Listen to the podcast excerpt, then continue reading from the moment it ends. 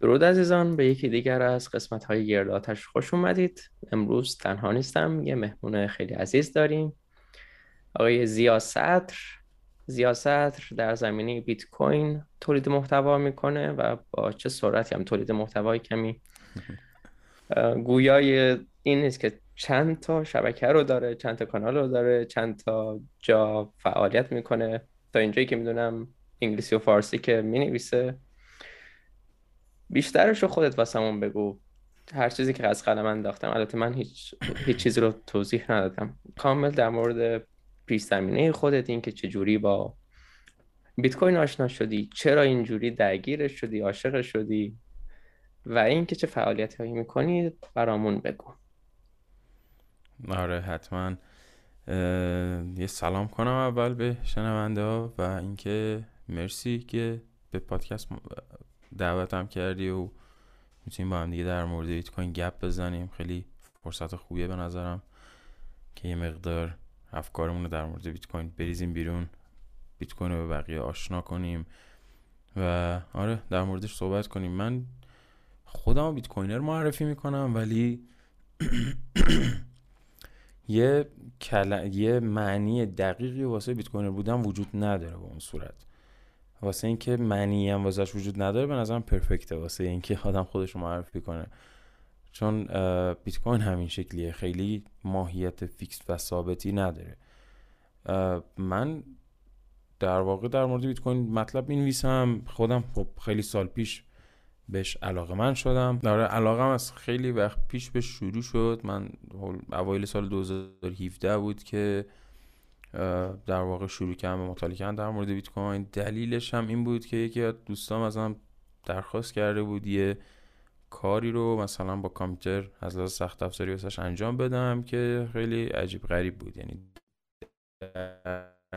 درکش نمی‌کرد می‌گفتم که باید همچین کاری رو با مادربرد مثلا کامپیوتر انجام بدی. می‌خوای چند تا کارت گرافیک وصل کنی به مادربرد کامپیوتر تو این کارا. این کار منطقی نیست. چرا می‌خوای انجامش بدی گفت می‌خوام پول در بیارم باش و بیت کوین mine کنم و حالا اون موقع در واقع اصلا بیت کوین با GPU نمی‌شد mine کرد. بعد با ASIC mine ش می‌کردی. ولی به هر حال فکر می‌کرد که با اون میشه انجامش داد و بیشتر منظورش مثلا اتریوم و coin های دیگه بوده.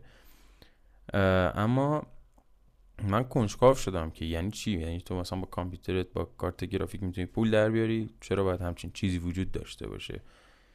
به نظرت کلاهبرداری چیزی نیست؟ مثلا چرا اینجوریه؟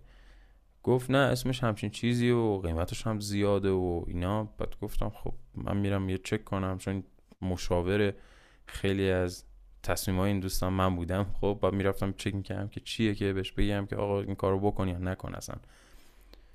و رفتم یه بررسی کردم مطالعه کردم و بعد متوجه شدم که wow عجب چیز خفنیه این. اصلا انتظار نداشتم که همچین چیزی رو ببینم. من خودم پیش زمینم توی در واقع علوم انسانی بوده. ادبیات مطالعه می‌کردم در واقع واسه دانشگاه ادبیات انگلیسی to be more specific عجب. دو تا آره. پس ادبیات آره. انگلیسی خوندیم. تا ادبیات انگلیسی میخوندم. من ادبیات انگلیسی خوندم کارشناس رو آره ادبیات انگلیسی میخوندم و واسم جذاب بود. مفاهیم علوم انسانی رو همیشه مطالعه می‌کردیم نقد ادبی غیره.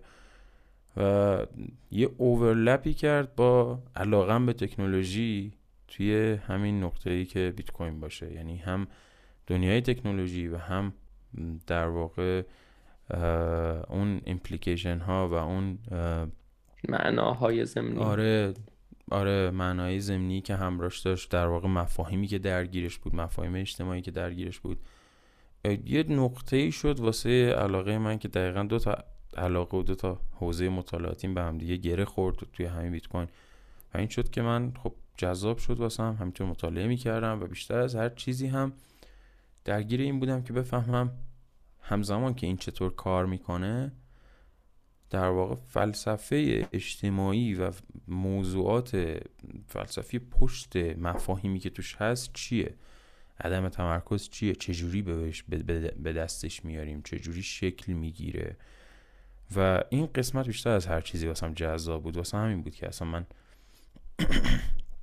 تا ماها بعد از اینکه با بیت کوین آشنا شدم هیچ وقت بیت کوین نخریدم. یعنی اصلا من در... اصلا علاقه به این موضوع نداشتم که برم مثلا بیت کوین بخرم. و من حتی شاید تا یکی دو سال تا یه سال یه سال خورده بعد از این ماجرا هم اصلا بیت کوین نخریدم. اینطور بود که فقط مطالعه می‌کردم در مورد بیت کوین واسم جذاب بود. و کم کم میبخشید کم کم اینطور شد که خب دانشم تو اون موضوع زیاد شد و شروع کردم کامیونیتی پیدا کردم با توی توییتر توی تلگرام توی فروم ها وبسایت های مختلف توی اسلک توی دیسکورد توی همه اینا دنبال کامیونیتی میگشتم که افکارم چیزایی که بهشون رسیدم الان مطالعه کردم و به اشتراک بذارم در موردشون صحبت کنیم. بعضی از نویسنده مطالب و کتاب ها و مقالاتی که میخوندم و می‌رفتم پیدا می‌کردم باشون ارتباط می‌گرفتم. این شد که یه مقدار فعالیت کردم تو این فضا و دیدم که این فضا خیلی آن تپت پا نخورده هستم و کسی در موردش صحبت نمی‌کنه.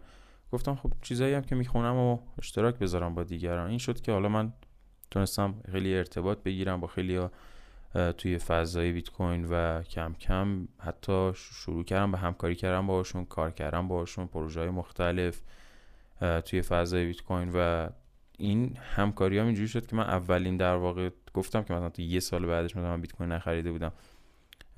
جایی که اشتباه در میاد اینه که من همون چندین ماه اولیه که با بیت کوین آشنا شدم چون ارتباط می‌گرفتم با خیلیا و تونستم مثلا با خیلی کار کنم تو فضای بیت کوین من حقوق به بیت کوین دریافت کردم دفعه اول. یعنی هیچ وقت اولین تعاملم با بیت کوین خریدن بیت کوین نبود.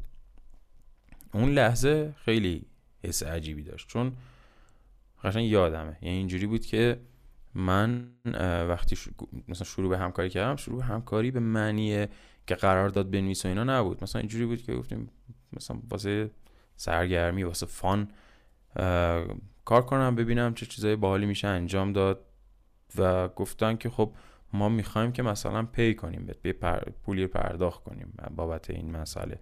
خب چجوری می‌تونی پول دریافت کنی؟ اون لحظه بود یعنی قبلش بهش فکر نکرده بودم که اه هیچ روشی نیست که من بتونم پول دریافت کنم از یه نفر که اون ور دنیا تو نیویورک مثلا داره کار می‌کنه. چجوری من از یه آدم تو نیویورک پول دریافت کنم؟ هیچ روشی اصلا وجود نداشت. یعنی حداقل با توانایی های من هیچ روشی اصلا وجود نداشت. من تو ایران زندگی می‌کنم الان هم هنوز تو ایران زندگی می‌کنم و حساب بانکی نداشتم که بتونه یه نفر از نیویورک واسم پولی انتقال بده یا در واقع این در واقع اینجا بود که من توی عمل انجام شده این مسئله قرار گرفتم که بیت کوین خیلی مهمه. چون که منی که مثلا هیچ جور دسترسی به هیچ سیستم بانکی ندارم همین بیت کوین الان اون option یه که من می‌تونم باش بیت کوین در واقع پولی رو دریافت کنم. و به خصوص که اصلا وقتی هم سعی بکنم کار دیگه بخوام بکنم نمی‌تونم. اینه که بیت کوین در واقع واسه من متمایز کرد و دو تا اتفاق بود پشت سر هم که هم حقوق دریافت کردم به بیت کوین و همین که اصلا ابزار پرداخت بودنش واسم که واقعا همه چی رو خب با پیچ و مهره سفت کرد واسه من که بیت کوین چقدر ارزشمنده و چقدر می‌تونه مهم باشه. شاید الان خیلی از افراد باشن که بیت کوین به عنوان یه روش سرمایه گذاری می‌بینن یا مثلا میرن ترید می‌کنن یا همچین کارهایی رو می‌کنن که احتمالا اگر فرصت سرمایه گذاری تو جای دیگه هم واسهشون فراهم شه که واسهشون جذاب باشه میرن سراغ اون فرقی واسهشون نمی‌کنه. واسه من فرق می‌کرد. اون بود که مثلا اون نقطه بود که خیلی دیگه نیاز نبود که مثلا من سعی کنم یا تلاش کنم به اینکه بفهمم بیت کوین چقدر ارزشمند و مهمه. واقعا تجلی پیدا کرده اصلا آره این شد که من به معنای واقعی درگیر بیت کوین شدم و شروع کردم به مطالعه کردن در موردش بیشتر بیشتر صحبت کردن در موردش. بعد توی تهران با یه در واقع یه عده از آدما که اون موقع دنبال این بودیم که کامیونیتی بسازیم انجمن بلاک چین اسمش بود. گفتیم که یه سری میتاپ ها هم تنظیم کنیم. آدم دار... آدمایی که به بیت کوین علاقه من هستن دورم جمع شن صحبت کنن ارائه داشته باشیم. بیت کوین بیشتر معرفی کنیم به دیگران و کلی میتاپ برگزار کردم. یعنی عمدتا تقریبا من خودم فقط برگزارش می‌کردم. یعنی اون بخش برگزاری میتاپ های اون انجام من بودم با همکاری یکی دیگه از دوستام. و این شد که ما شروع کردیم میتاپ برگزار کردن و آدمای بیشتر رو شناختیم و همینطور هرچی می‌رفتیم جلوتر این هی وسیعتر و بزرگتر می‌شد رشد پیدا می‌کرد. همزمان همون موقع هم یه کامیونیتی داشتیم توی تلگرام که خیلی تعداد آدمای کمی بودن. شاید مثلا 17 18 نفر بودیم کلا. خب داریم من امیدوار می‌کنی آره. چرا؟ چون منم الان فکر می‌کنم 58 تا یا اینجور. آه نه البته اون یوتیوب همه مثلا صد و خورده ای بیشتر کسی دنبالم نمی‌کنه توی تلگرام مثلا. اون که اون که با تداوم را میفته کلا با همجی با استمرار بره جلو. حالا ما یه گروه بودیم که آدمای مختلفی توی گروه تلگرام بودیم. و در مورد بیت کوین افکارمون و صحبتامون و چیزایی که مطالعه می‌کنیم با هم به اشتراک میذاشتیم. اون گروه اسمش سیمرغه الان بعد از سالها با اینکه اصلا گروهش اینجوری نیست که عمومی باشه که سرچش کنید و به راحتی پیداش کنید چون بالاخره تلگرام خیلی اسپم و اینا داره نمیشه همینجوری به راحتی لینکشو گذاشت توی وبسایتی گفت بیاین جوین شین ولی نزدیک به مثلا سه هزار نفر آدم پیداش کردن اون گروه رو کم کم تو گذر زمان و همینطوری اضافه شدن و الان فوق العاده شلوغه کلی آدم اونجا هست. و الان پنج ساله که داره این گروه مثلا توی فضای خیلی علمی خیلی جذاب در رابطه با موضوعات مرتبط بیت کوین و عدم تمرکز و اقتصاد و اینها فعالیت می‌کنن. همه فعالای فضا به زبان فارسی هم تقریبا اونجا هستن. حتی خارجی هم هستن. کایل تورپی از فوربس اونجاست. خیلی و خیلی کامیونیتی مثلا بزرگ و خفن و باحالی شده که اینو هم ما ساختیم و وردیم جلو و تو این مدت بالاخره من فعالیت می‌کردم. کم کم فعالیتام به جایی رسید که دیگه توان پاسخگو بودن و جواب دادن به اون تعداد از آدمایی که منو دنبال می‌کردن و با من می‌خواستن صحبت کنن یاد بگیرن یا یه چیزی رو واسهشون توضیح بدم ازم سوال میپرسیدن رو دیگه نداشتم. خیلی زیاد شده بود و هزاران هزار نفر آدم دنبالم می‌کردن. توی توییتر توی تلگرام خیلی زیاد بودن و اینها. به فکر این افتادم گفتم خب من که دارم همه این چیزها رو جواب میدم یا توضیح میدم یا اینا یه ویدیوش کنم بذارمش که دیگه اگه کسی دیگه خواست ببینه خب ویدیوش باشه. یا اینکه اگه کسی خواست بهش لینک ویدیو رو بدم یه بار توضیح بدی برای همیشه. آره یه بار توضیح بدم واسه همیشه. و این شد که یه کانال یوتیوب هم راه اندازی کردم که پاییز 2020 بود. راه اندازی کردم. خیلی یعنی قدیمی نیست یه سال و خورده پیشه. اون موقع راه اندازیش کردم و از اون موقع تا الان 120 تا ویدیو همچین چیزی گذاشتم. اونجا خیلی زیاد ویدیو گذاشتم خیلی چیزا رو در مورد بیت کوین آموزش دادم. نرم افزارا حتی اینکه چجوری با کیف پولا کار کرد امنیت رو رعایت کرد پرایوسیش چه شکلیه مفاهیم بیت کوین اکوسیستم بیت کوین خیلی از اینا رو اونجا شرح میدم. 6 7 ماه پیش هم باز تصمیم گرفتیم که یه ذره بیشترش کنیم این کارا رو.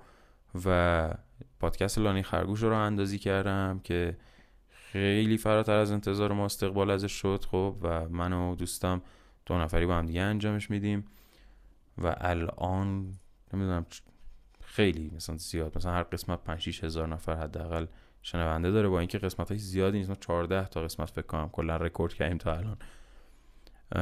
آره اونم خیلی بهش توجه شده توی لانه خرگوش هم در مورد در واقع خیلی از مطالبی که تو دنیای بیت کوین نوشته میشه خیلی از موضوعات و مفاهیم فلسفیش خب بعضی وقتهای مثلا موضوعات ترند و اینکه قصه و داستان این ماجرایی که الان اتفاق افتاده چیه تحلیل می‌کنیم شرایط و اوضاع رو در مورد اینا صحبت می‌کنیم. دیگه به جز اون من یه فعالیت دائمی حالا به جز اینکه تو توییترم خیلی فعالم و دائمی نویسم و اینها و یه کانال تلگرام دارم و خیلی چیزای دیگه این شکلی که ازشون همه رو فاکتور می‌گیرم یکی دیگه از فعالیت های مهمی که خودم انجام میدم و خیلی دوست دارم مشارکت کردم به یه پروژه اوپن سورس هست با عنوان وبسایت منابع فارسی بیت کوین یعنی وبسایت منابع فارسی بیت کوین این اسمشه. و روی گیت هاب هست این پروژه و اشخاص میان مطالبی رو در مورد بیت کوین یا تهیه می‌کنن یعنی تعلیف می‌کنن یا در واقع خیلی از آثار و منابع مهم تو فضای بیت کوین رو ترجمه می‌کنن. مثل مثلا بگیم کتاب کتاب های مختلفی که نوشته شده نمی‌دونم مقالات خیلی مهمی که نوشته شده. اینا رو ترجمه می‌کنن یا حالا مثلا مطالبی راهنماهایی رو تعلیف می‌کنن و توی این وبسایت قرار میدن. و پروژه کاملا اوپن سورس خیلی باحال از این بابت. چون که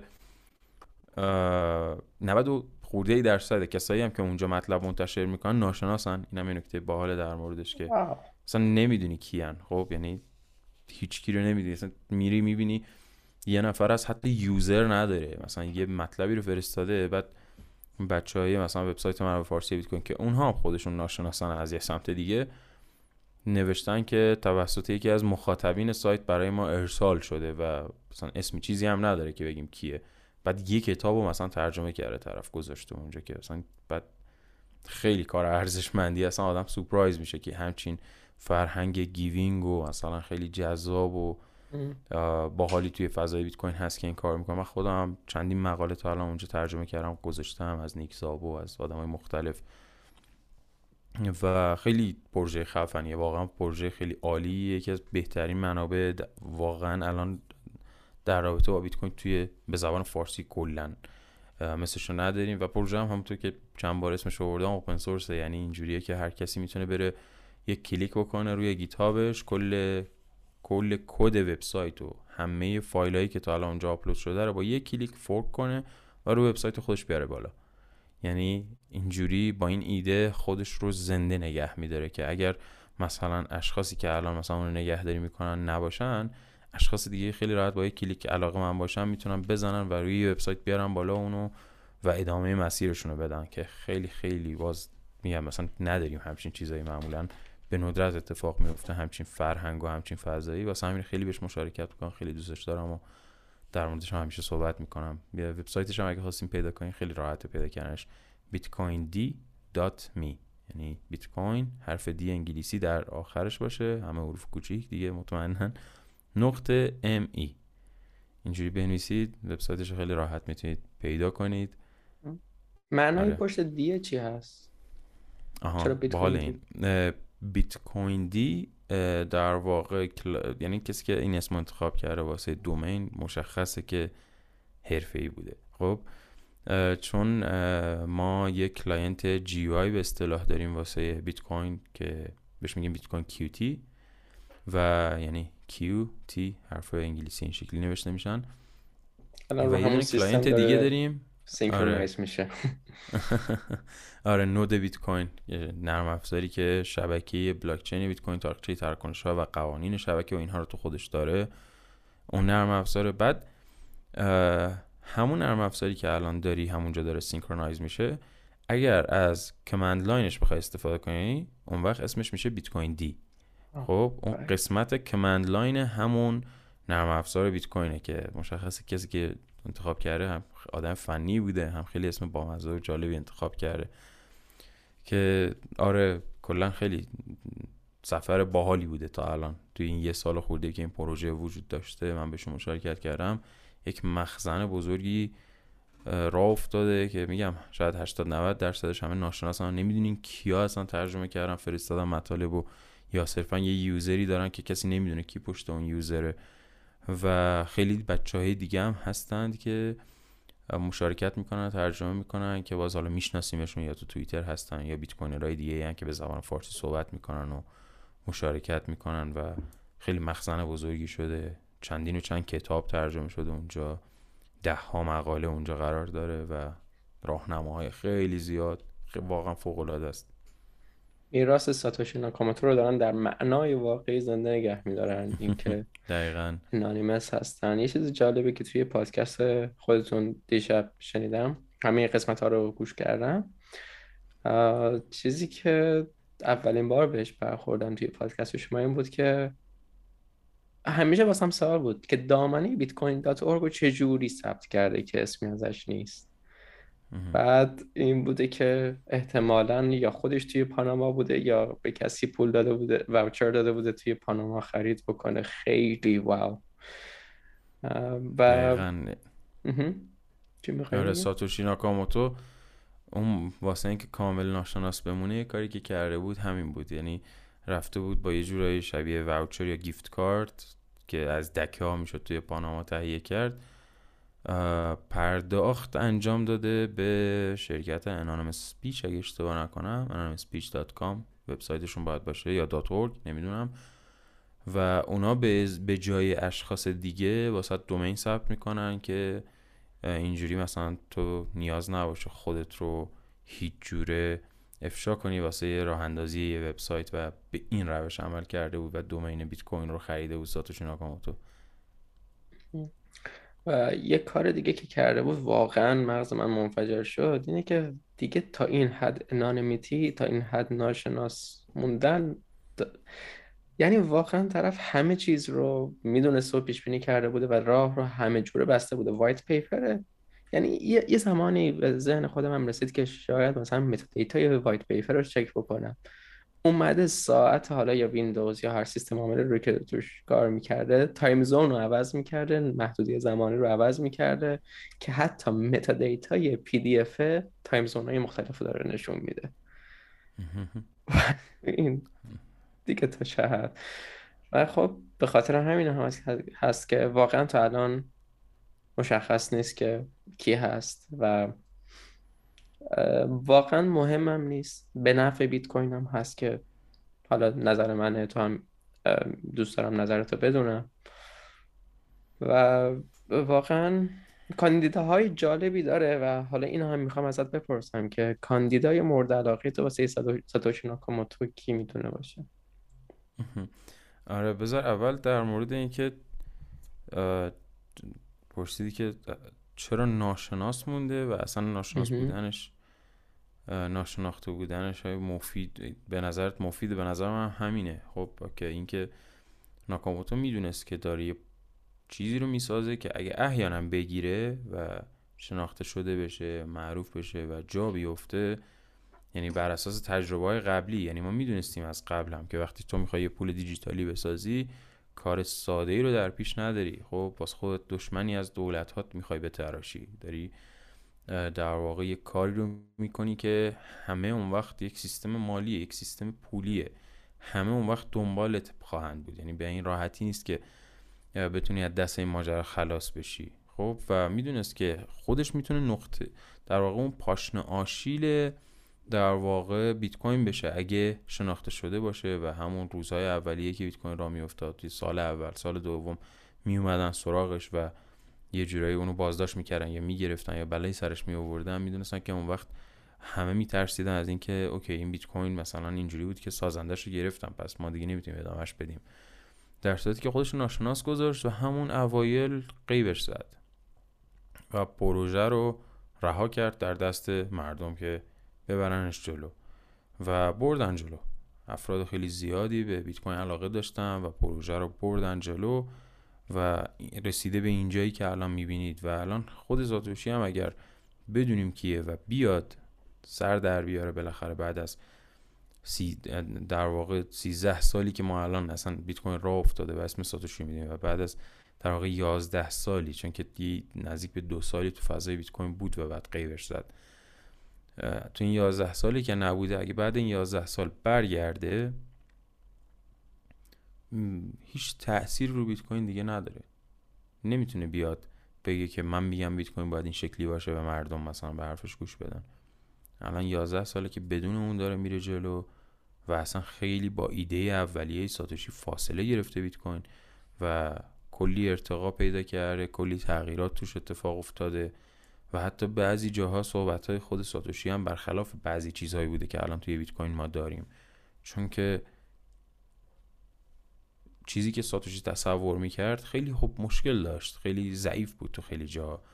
و ما تو گذر زمان آدما فهمیدن که خیلی چیزاشو باید عوض کرد بهترش کرد و با همدیگه اجماع رسیدن که قوانین جدیدی به شبکه اضافه بشه توانایی های اون بیشتر بشه شبکه پرایوت تر بشه شبکه کامل تر بشه شبکه غیر متمرکز تر بشه و این مسیر طی شده و الان دیگه ساتوشی محلی از اعراب توی تصمیم گیری برای بیت کوین نداره. الان دیگه power to the users واقعا دست خود کاربراست دست خود افراده که بیت کوین چی باشه و چه شکلی پیش بره در آینده. و اینکه گفتی که ساتوشی مورد علاقه من کیه؟ یعنی کیه که من بیشتر از هر کسی تصور می‌کنم احتمالا ساتوشی باشه یا اینکه دوست دارم بدونم مثلا یه زمانی بفهمم که مثلا این شخص ساتوشی بوده با اینکه آدمای زیادی به ذهنم می‌رسه و آدمای زیادی هم در موردشون صحبت شده از نیک زابو و ادمبک و نمی‌دونم ویدای و خیلی آدم اسم اومده توی گذر زمان که این اشخاص ممکنه ساتوشی بوده باشن. اما آدم مورد علاقه من هالفینی فقیده که حالا فوتم کرده سال 2014 فوت کرد. 13 13 فکر کنم مریض شد و 14 فوت کرد. همون یک کم بعد از بیت کوین یعنی تو همون 2008 2009 تشخیص داده شده بود ALS توش آها اوکی آره.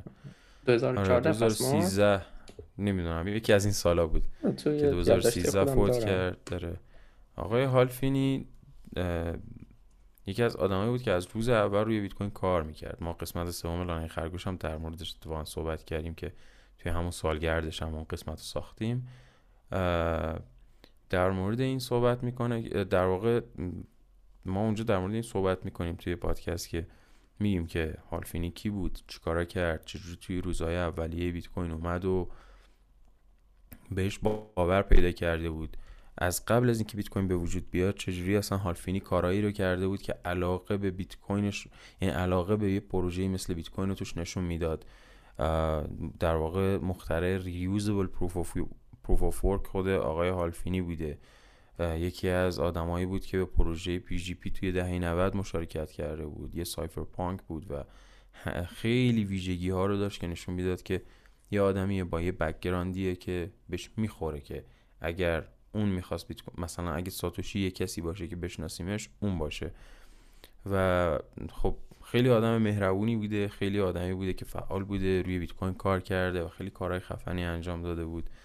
تا حتی روزهای آخر مرگش هم بدون اینکه روزهای آخر قبل مرگش هم بدون اینکه یعنی کل بدنش فلج بوده. مثلا مثل توی اگه بخوایم تصور کنیم به چه شکل بوده مثلا از بیماری ALS که پیشرفته میشه یا یه چیزی مشابه به مثلا اون تصویری که خیلی از اشخاص توی رسانه دیدن از آقای استیون هاکینگ. به اون حالت بوده که کاملا توی یک ویلچر متحرکی بوده که هیچ هیچ جای بدنش رو نمی‌تونست تکون بده به جز چشماش. و یه دستگاهی که سنسوری بوده که چش حرکت چشمش رو تشخیص می‌داد آقای هال فینی روی بیت کوین کد می‌زد. wow.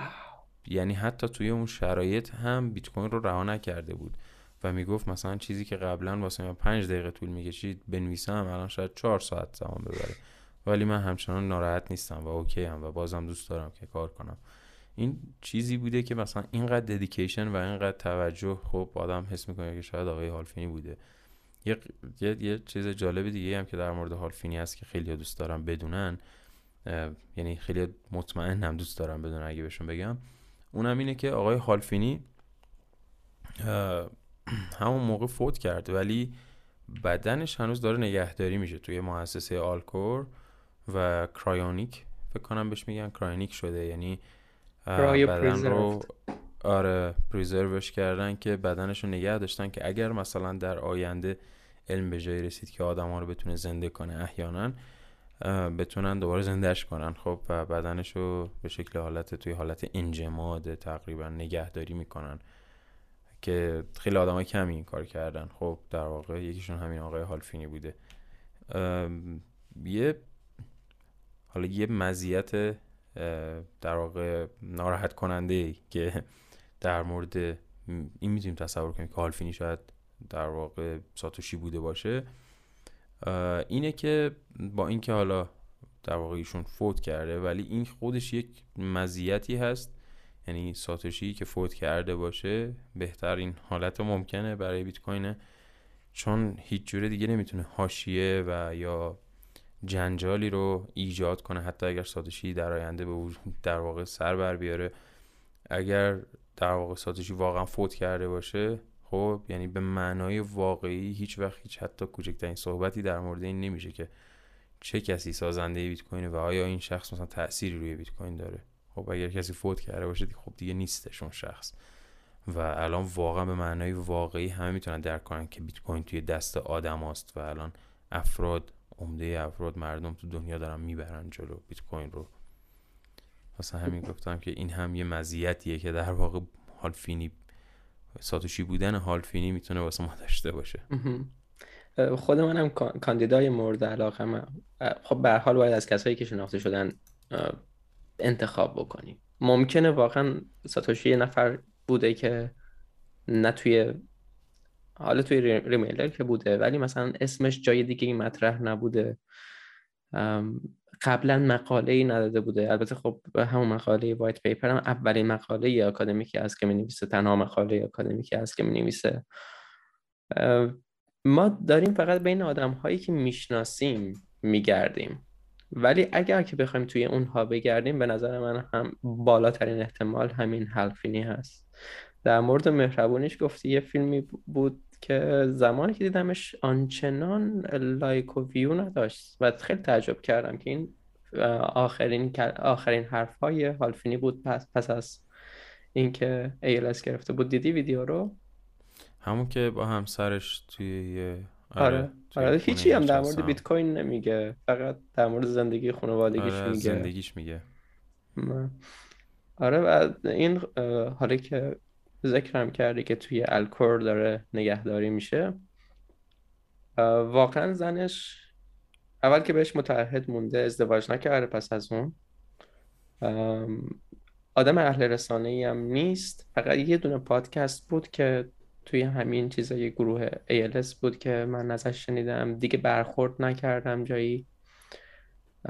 بعد توی همون واقعا این امید داره که بتونه درمانی واسه ALS پیدا بکنه که بتونن اینها رو که بتونه مثلا حلفینه رو برگردونه به حیات خودش. واقعا یه عشق باور نکردنیه و برای یه نفر که مهندس کامپیوتر و خیلی تصور قالبی هست که باید طرف حتما autistic باشه.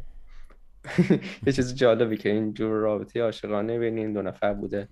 و یه چیزی هم که حالا سعی می‌کنم زیاد صحبت نکنم تجربه PGP که داشته و اون فیل زیمرمن اسم طرف بود که PGP رو راه انداخت. فیل زیمرمن؟ و آره. آه مطمئن نبودم آقای هالفینی و فکر کنم یه عده دیگه از فعالا. چون که همون اون پروژه غیر قانونی میشه و مشکل دادگاه. فکر کنم پنج سالی هم طول می‌کشه مشکل دادگاهشون که با دولت به مشکل برمیخورن. شاید این تجربه هم کمک می‌کنه و باعث میشه که فکر بکنه که اگر من بخوام این پول رو را بندازم نباید نامی از من باشه و به خاطر همین چون که حلفینی این رو پی جی پی رو هم توی تجربهش داره و اون قضیه دادگاه بعدش به نظرم اون رو یکی از محتمل ترین کاندیداهایی می‌کنه برای این همه ناشناس موندن و ساتوشی بودن. یعنی در مورد حالا پولای قبلی گفتی و در مورد فرهنگ بخشش توی بیت کوین گفتی. چیزی هست که حالا خیلی رنگش عوض شده. خوشبختانه کم رنگ شده این قضیه. ولی یه زمانی فقط اسم بیت کوین می اومد. همین سیلک رود تو ذهن آدما می اومد که یه سایتی بود. یه سالم شاید بیشتر عمر نکرد. نمیگم که حالا من مخالف این سایتم موافق این سایتم. یه کاری بود که با بیت کوین می‌شد کرد. درسته. ولی فرهنگ open source رو که نگاه می‌کنیم فرهنگ بیت کوین هم که باز بر مبنای open source نهاده شده و فراتر از اون decentralized هم هست غیر مر... ضد مرکزی غیر مرکزی هم هست. چیزی که توی اون نقش بزرگتری داره و اصلا بهش توجه نمیشه شاید چون که توی رسانه ها کلیک نمی‌گیره اینجور چیزی. همین فرهنگ giving همون فرهنگ بخششی هست که افراد توی این پروژه ها دارن.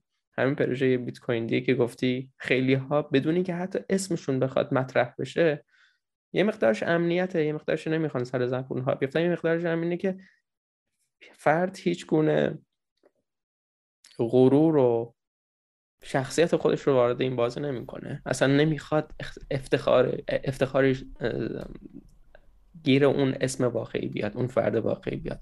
و با این وجود داره به این پروژه ها کمک می‌کنه. و حالا به این بپردازم این که به سوال بعدی بپردازیم این که دوتامون جالبه. الان متوجه شدیم که ادبیات انگلیسی خوندیم. و یه بخش جالبش بخش انسانی قضیه است. یعنی بخش تکنیکالش واقعا بزرگه واقعا حیرت انگیزه و حرکتی که کرده تا الان واقعا حیرت انگیزه. اما یه چیزی که هست بخش انسانیش هست. حالا خب هیت هایی هست که آدم علاقه من میشه بهش. هیته آزادی هست هیته اقتصاد هست. اقتصاد اتریشی دیدم توی پادکستات هم داشتی. چیزی که می‌خوام بدونم چه اشتراکی یا اوورلپی که گفتی توی صحبتات بود بین مطالعه که کردی شاید خیلی محتمل به نظر نیاد برای کسی که آنچنان با بیت کوین آشنا نیست که وقتی با مباحث انسانی پشتش فلسفی اقتصادی پشتش آشنا باشی اون بیت کوین واسه جذابتر میشه. می‌خوام بدونم که چه چیزهایی بود که تو رو توی حیطه علوم انسانی بود که تو رو به بیت کوین علاقمند کرد و چه حیطه های جدیدی رو توی علوم انسانی دنبال کردی به خاطر آشناییت با بیت کوین در پی آشناییت با بیت کوین من خودم به مطالعه در مورد این در واقع به پست در واقع structuralist ها و اینها خیلی علاقه داشتم به مطالعه در رابطه با مثلا دریدا با فوکو با این اشخاص خیلی علاقه داشتم و مطالعه می‌کردم کم و بیش و خیلی جذاب بود واسه من اون مفاهیمی که مرتبط به در واقع به خصوص از سمت فوکو به تعریفش و در واقع اون تمثیل هایی که از قدرت و روابط بین قدرت و اینها ایجاد می‌کرد و اینکه چجوری روابط بین قدرت در واقع روابط قدرت شکل می‌گیره و این باز مفاهیم در واقع دیکانسترکشنی که از اون سمت توی نوشته های دریدا ما می‌خونیم و مطالعه می‌کنیم در موردشون و اینکه مرکزیت افکار در واقع افکار ما ایده های, ایده های ما و خیلی از رفتارهای ما خیلی از سنت هایی که همراه خودمون از گذشته آوردیم چجوری شکل می‌گیره تا مرکزی که واسه ما محوری هست برای رفتارمون. و این رو توی توی توی فضای سیاسی چجوری به کار می‌گرفتن و چجور تعبیر می‌کردن از رفتارهایی که اتفاق میافتاد نمی‌دونم سرکوبی که بوده نمی‌دونم مسائل مرتبط به آزادی بیان و اینها. اینها قسمت هایی از مطالعات هم بود که خیلی در واقع واسم جذاب بود دوست داشتم بیشتر در موردشون بخونم که اون موقعی که میگم اوورلپ کرد با بیت کوین این بود که من دیدم که بیت کوین یک چیزیه که دیسنترالایزده خب غیر متمرکزه. یعنی برخلاف اون چیزی که مثلا دیریدا صحبت از مرکزیت همیشه می‌کرد و می‌گفت این مرکزیت به شکل حالا عمدتا تأثیر گذاری حالا چه منفی چه مثبت ما بخوایم تلقیش کنیم روی ما تاثیر می‌ذاره و باعث محوری برای رفتارهای ما میشه. اینجا دیدیم که یه پدیده ایه که اومده اون وضعیت رو شکونده و یک نقطه متمرکزی رو نداره و یک سیستم آزاد رو تونسته بسازه که هیچ تبعیضی نسبت به دیگران نداره. نمی‌دونم هیچ روابط قدرتی رو شکل نمیده. هیچ توانایی به مثلا بازدارندگی نداره. و این خیلی جذاب بود. اینکه تو تکنولوژی چجوری شده که همچین مفاهیمی که خیلی ها توی فرهنگ در واقع تو جامعه دنبال این هستن که ما این چیزها رو بتونیم به دست بیاریم ما تو تکنولوژی تونستیم به دست بیاریم و تونسته همچین در واقع نتیجه ها و ثمره های خوبی داشته باشه. اینکه همونطور که توضیح دادم و اول گفتم که از خاطرم که اولین بار من بیت کوین رو دریافت کردم چون که ما هر جا بریم به هر دری بزنیم در واقع ما رو ریجکت می‌کنن و اجازه نمیدن که ما به راحتی دسترسی به خیلی حقوق بیسیک شخصی داشته باشیم توانایی اینو داشته باشیم با هر جایی از دنیا تعامل کنیم. نمی‌دونم در واقع میگن که پول یک نوعی از یعنی حق به داشتن پول و حق معامله کردن حق تراکنش کردن یک نوعی از حق آزادی بیانه. یک قسمتی از اون موضوعه و یک به موازات اون همین همین مفهومه. اینجاست که ما می‌تونیم ببینیم که بیت کوین اون آزادی بیان رو توی اون آزادی مالی برای ما به وجود آورده و این یه چیزی نیست که ما اصلا می‌تونستیم هیچ جوره تصورش کنیم قبل از بیت کوین اون یه چیزی نیست که اصلا بدون بیت کوین می‌تونستیم در واقع اچیو کنیم و بهش برسیم. ما اگر یه صحبت جالبی همیشه میشه میگن که اگر ما بخوایم بیت کوین رو از بین ببریم باید چیکار کنیم؟ یعنی خیلی چیز جالبیه میگن. هر جوری بررسیش کنی چون این یه پدیده غیر متمرکزه یک ایده است یک متنه. یه چیز ایندستراکتبله ایده غیر قابل از بین بردنه. چون نمی‌تونی از بینش ببری اون ایده رو. هر کاری کنی بالاخره این ایده منتشر شده. مثل یه جعبه پاندوراست که الان باز شده و همه ازش مطلع و دیگه نمیشه بستش. و می‌تونن ادامهش بدن ببرنش جلو. هر کسی می‌تونه انجامش بده. اما یه روش برای از بین بردن بیت کوین هست. اونم اینه که ما یه کاری کنیم که دیگر نیازی به بیت کوین وجود نداشته باشه. یعنی ما یک جوامعی داشته باشیم که آزادی بیانشون رو داشته باشن توانایی در واقع معامله کردن و تراکنش زدن و ارتباط با آدمای مختلف دنیا رو داشته باشن و آزادی مالی رو به دست بیارن. حقوق شخصیشون پایمال نشه.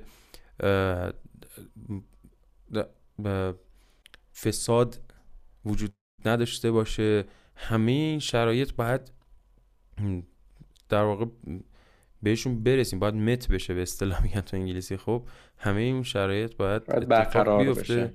آره برقرار بشن که تازه ما اون موقع میایم می‌بینیم خب دیگه بیت کوین خیلی دیگه آش دهنسوزی نیست و خیلی اهمیت نداره تو اون شرایط. چون که الان دیگه اون آزادی رو داریم. دیگه اون آزادی که بیت کوین واسه ما میاره خب دیگه مهم نیست. اگر که ما می‌دونیم که از اون آره. اگر که اگر عموم اگه که امم مردود بهش می‌گفتم امو جون یه آره دقیقا اون حالتیه دقیقا اون حالتیه چون که ما نمی‌تونیم ذات انسان این, این تو در واقع یه جورایی توی هسته رفتارها و ذات این, موجودات این کره خاکی نهادینه است که حریص می‌تونن باشن تمام می‌تونن بکنن اعمال قدرت می‌خوام بکنن. زور می دوست دارن بگن خیلی جاها فساد به وجود میاد توی جامعه ها این یه چیزیه که تو ذات این در واقع این کره خاکی وجود داره. نمی‌تونیم از دستش خلاص بشیم و بیت کوین اومده اینها رو تارگت کرده. ما نمی‌تونیم تصور کنیم. یک خب خیلی خوبه یعنی اصلا اگه ما به یه جامعه شفاف کاملا در واقع با رعایت حقوق انسان ها و حقوق بشر و همه اینها برسیم خب یه چیزیه که من خیلی دوست دارم اتفاق بیفته و بیت کوین هم از بین ببریم بعدش دیگه. به دردمون نمی‌خوره. واسه چی مونه؟ ما قایتمون اینه که همچین چیزی رو به دست بیاریم. اما تا زمانی که این حالتی نیست و جوامع این حالتی هن که هستند دولت ها اینجوری هن که سرکوب می‌کنن و اینجوری هن که مخفی می‌کنن و اختلاس می‌کنن و هر جور سوء استفاده از حقوق انسان ها می‌کنن بیت کوین خیلی میدرخشه. وجود داره معنی داره کاربردی هدفش کاملا قابل درک قابل لمسه و آره معنی داره واقعا. داشتم می‌گفتم که ما وقتی که بخوایم بیت کوین رو درک کنیم بدونیم که چقدر مثلا این یه, یه موضوع خیلی جذاب خیلی توی ارزش های انسان ها نهادینه شده و ارتباط داره به ماهیت خود ماها. از اینجا می‌تونیم ببینیمش. می‌تونیم ببینیمش که اگر نبود یعنی اگر می‌خواست نباشه باید چه شکلی میبودیم که مثلا اون وقت طبق نیازمون این به وجود نیومده باشه. بیت کوین برای این نیازهامون این این علاقه ای که به این موضوعات داریم و این راهکارهای این این مشکلاتی که با این راهکار می‌خوایم حلشون کنیم به وجود اومده. قرار نیست که این مسائل رو مشخصا رفع کنه. ولی قرار یه ابزاری باشه برای اون آدمایی که می‌خوان که شفافیت داشته باشن می‌خوان که قدرت داشته باشن و کسی نتونه اموالشون رو مصادره کنه کسی نتونه جلوشون رو بگیره سرکوبشون کنه کسی نتونه حقشون رو بخوره. این جاها به دردشون می‌خوره و کاملا این قسمت ها رو کاملا می‌تونه به شکل معناداری خب روشون تاثیر بذاره. حق مالکیت خصوصی میشه حق آزادی بیان حق مالکیت خصوصی. اینها واقعا حقوق چیزایی هستن که ما به عنوان حقوق بشر می‌شناسیم و کل حالا ما به کشورهای بدنام کاری نداریم اونا که تکلیفشون مشخصه. همه هم می‌دونن در مورد کدوم کشور داریم صحبت می‌کنیم. اونایی هم که خوشنامن به عبارتی همونها همون چیزی رو که به عنوان حق بشر حقوق بشر در نظر گرفتن به اونها هیچ پایبندی ندارن و هر جا که بتونن یه ما یه حساب کتاب می‌کنن. الان من حق حریم خصوصی این فرد رو بشکنم این فایده رو داره می‌تونم بعدش توجیهش بکنم یا نه؟ اگر که نمی‌تونم این کار رو نمی‌کنم. ولی اگر که می‌تونم و بعدا می‌تونم یه جامعه خوب بهش بپوشونم این کار رو خواهم کرد مطمئنا. و حالا چیزی که تو دارید در مورد درست شدن جامعه میگی و می‌خوام بگم که هم عقیدت هم هستم. فقط دوست دارم که بیشتر روی کرده تو دیدگاه تو ببینم که بیت کوین قرار یه چیزی حالت پول باشه. چرا از یک پول این همه توقع بهتر کردن جامعه رو داری. چه نقشی داره پول که می‌تونه این پیامدهای مثبت رو داشته ما من از نیک زابو میخوندم که از همون آدمایی هم هست که خیلی پتانسیل ساتوشی بودن داره. میخوندم و داشتم مقالاتش ترجمه می‌کردم. نیک زابو خیلی بحث جذابی رو مطرح می‌کنه. اون هم این که میگه پول یه جور تکنولوژیه؟ خب شاید خیلی ها به این فکر کرده باشن. آیا پول یه تکنولوژی؟ اوکی. یا به ذهن خودشون خطور کرده باشه. که ما نیزابو اینو میگه ولی که یه جور تکنولوژیه که ما برای فائق اومدن به محدودیت هامون به عنوان یک انسان ایجادش کردیم. اون محدودیت هامون چیه؟ یه اشاره ریزی به عدد دانبار میشه. خب عدد دانبار رو اگر کسی آشنایی نداره آقای اسم کوچیش هم یادم نیست. آلفرد دانبار یا همچین توی پادکستت گفتی. آره. در موردش صحبت می‌کنه که میگه که خب ما آدما خب توی تا زمانی که جامعه کوچیکی داریم تا زمانی که خیلی در واقع محدود هستیم و همه آدما همدیگر رو می‌شناسن و توی همچین شرایطی هستیم مشکلی نداریم. می‌تونیم با همدیگه خیلی از مسائل رو حل کنیم. می‌تونیم خیلی از کارا رو انجام بدیم. انتقال ارزش رو به خصوص بین خودمون خیلی راحت می‌تونیم مدیریت کنیم. اما وقتی جوامع بزرگ میشن طبق اون چیزی که حالا آقای دانبار میگه توی ماجرای عدد دانبار میگه که انسان ها توی یه چیزی هولوش حد اکثر 150 نفر آدم دیگر رو می‌تونن یه ارتباط معنادار باشون برقرار کنن. یعنی اگر به عنوان مثال جامعه اطرافم به جای 150 نفر بشه 2000 نفر یا بشه 5000 نفر دیگه من مشخصا نمی‌تونم ارتباط معناداری با تمام اعضای اون جامعه داشته باشم. فقط در حد خودم و در حد توان خودم. این یه محدودیتیه که انسان ها دارن. یه محدودیتیه توی ارتباطات یه محدودیتی تو کاگنیشنه توی همه این موضوعات و این شد که توی اون جوامع برای اینکه بتونن بهتر با هم دیگه به اتفاق نظر برسن یه تکنولوژی هایی رو به وجود آوردن که یکیشون همین پول بوده. خب ما نیاز داریم برای اینکه هم همدیگه رو بتونیم دوست داشته باشیم. با همدیگه به مشکل نخوریم. صلح داشته باشیم. خب بتونیم با همدیگه اصلا نیازهای همدیگه رو بتونیم ترکیب کنیم با همدیگه از پسشون بر بیایم. غذایی رو بتونیم رد و بدل کنیم. مواد غذایی رو ابزاری وسیله ای رو نیاز به پول پیدا کردیم. چون که دیگه نمی‌دونستیم بگیم اوکی من با این صد نفر آدم این مقدار حساب کتاب دارم با این صد نفر آدم مثلا اینقدر چون نمی‌شد دیگه. حافظه انسان جوابگو نبود. خب توانایی انسان به این حد نمی‌رسید. و این شد که پول به عنوان یک ابزاری که یک یک تکنولوژی که انتقال ارزش رو فراهم می‌کرد و این موزل رو توی هماهنگی بین جامعه حل می‌کرد رایج شد.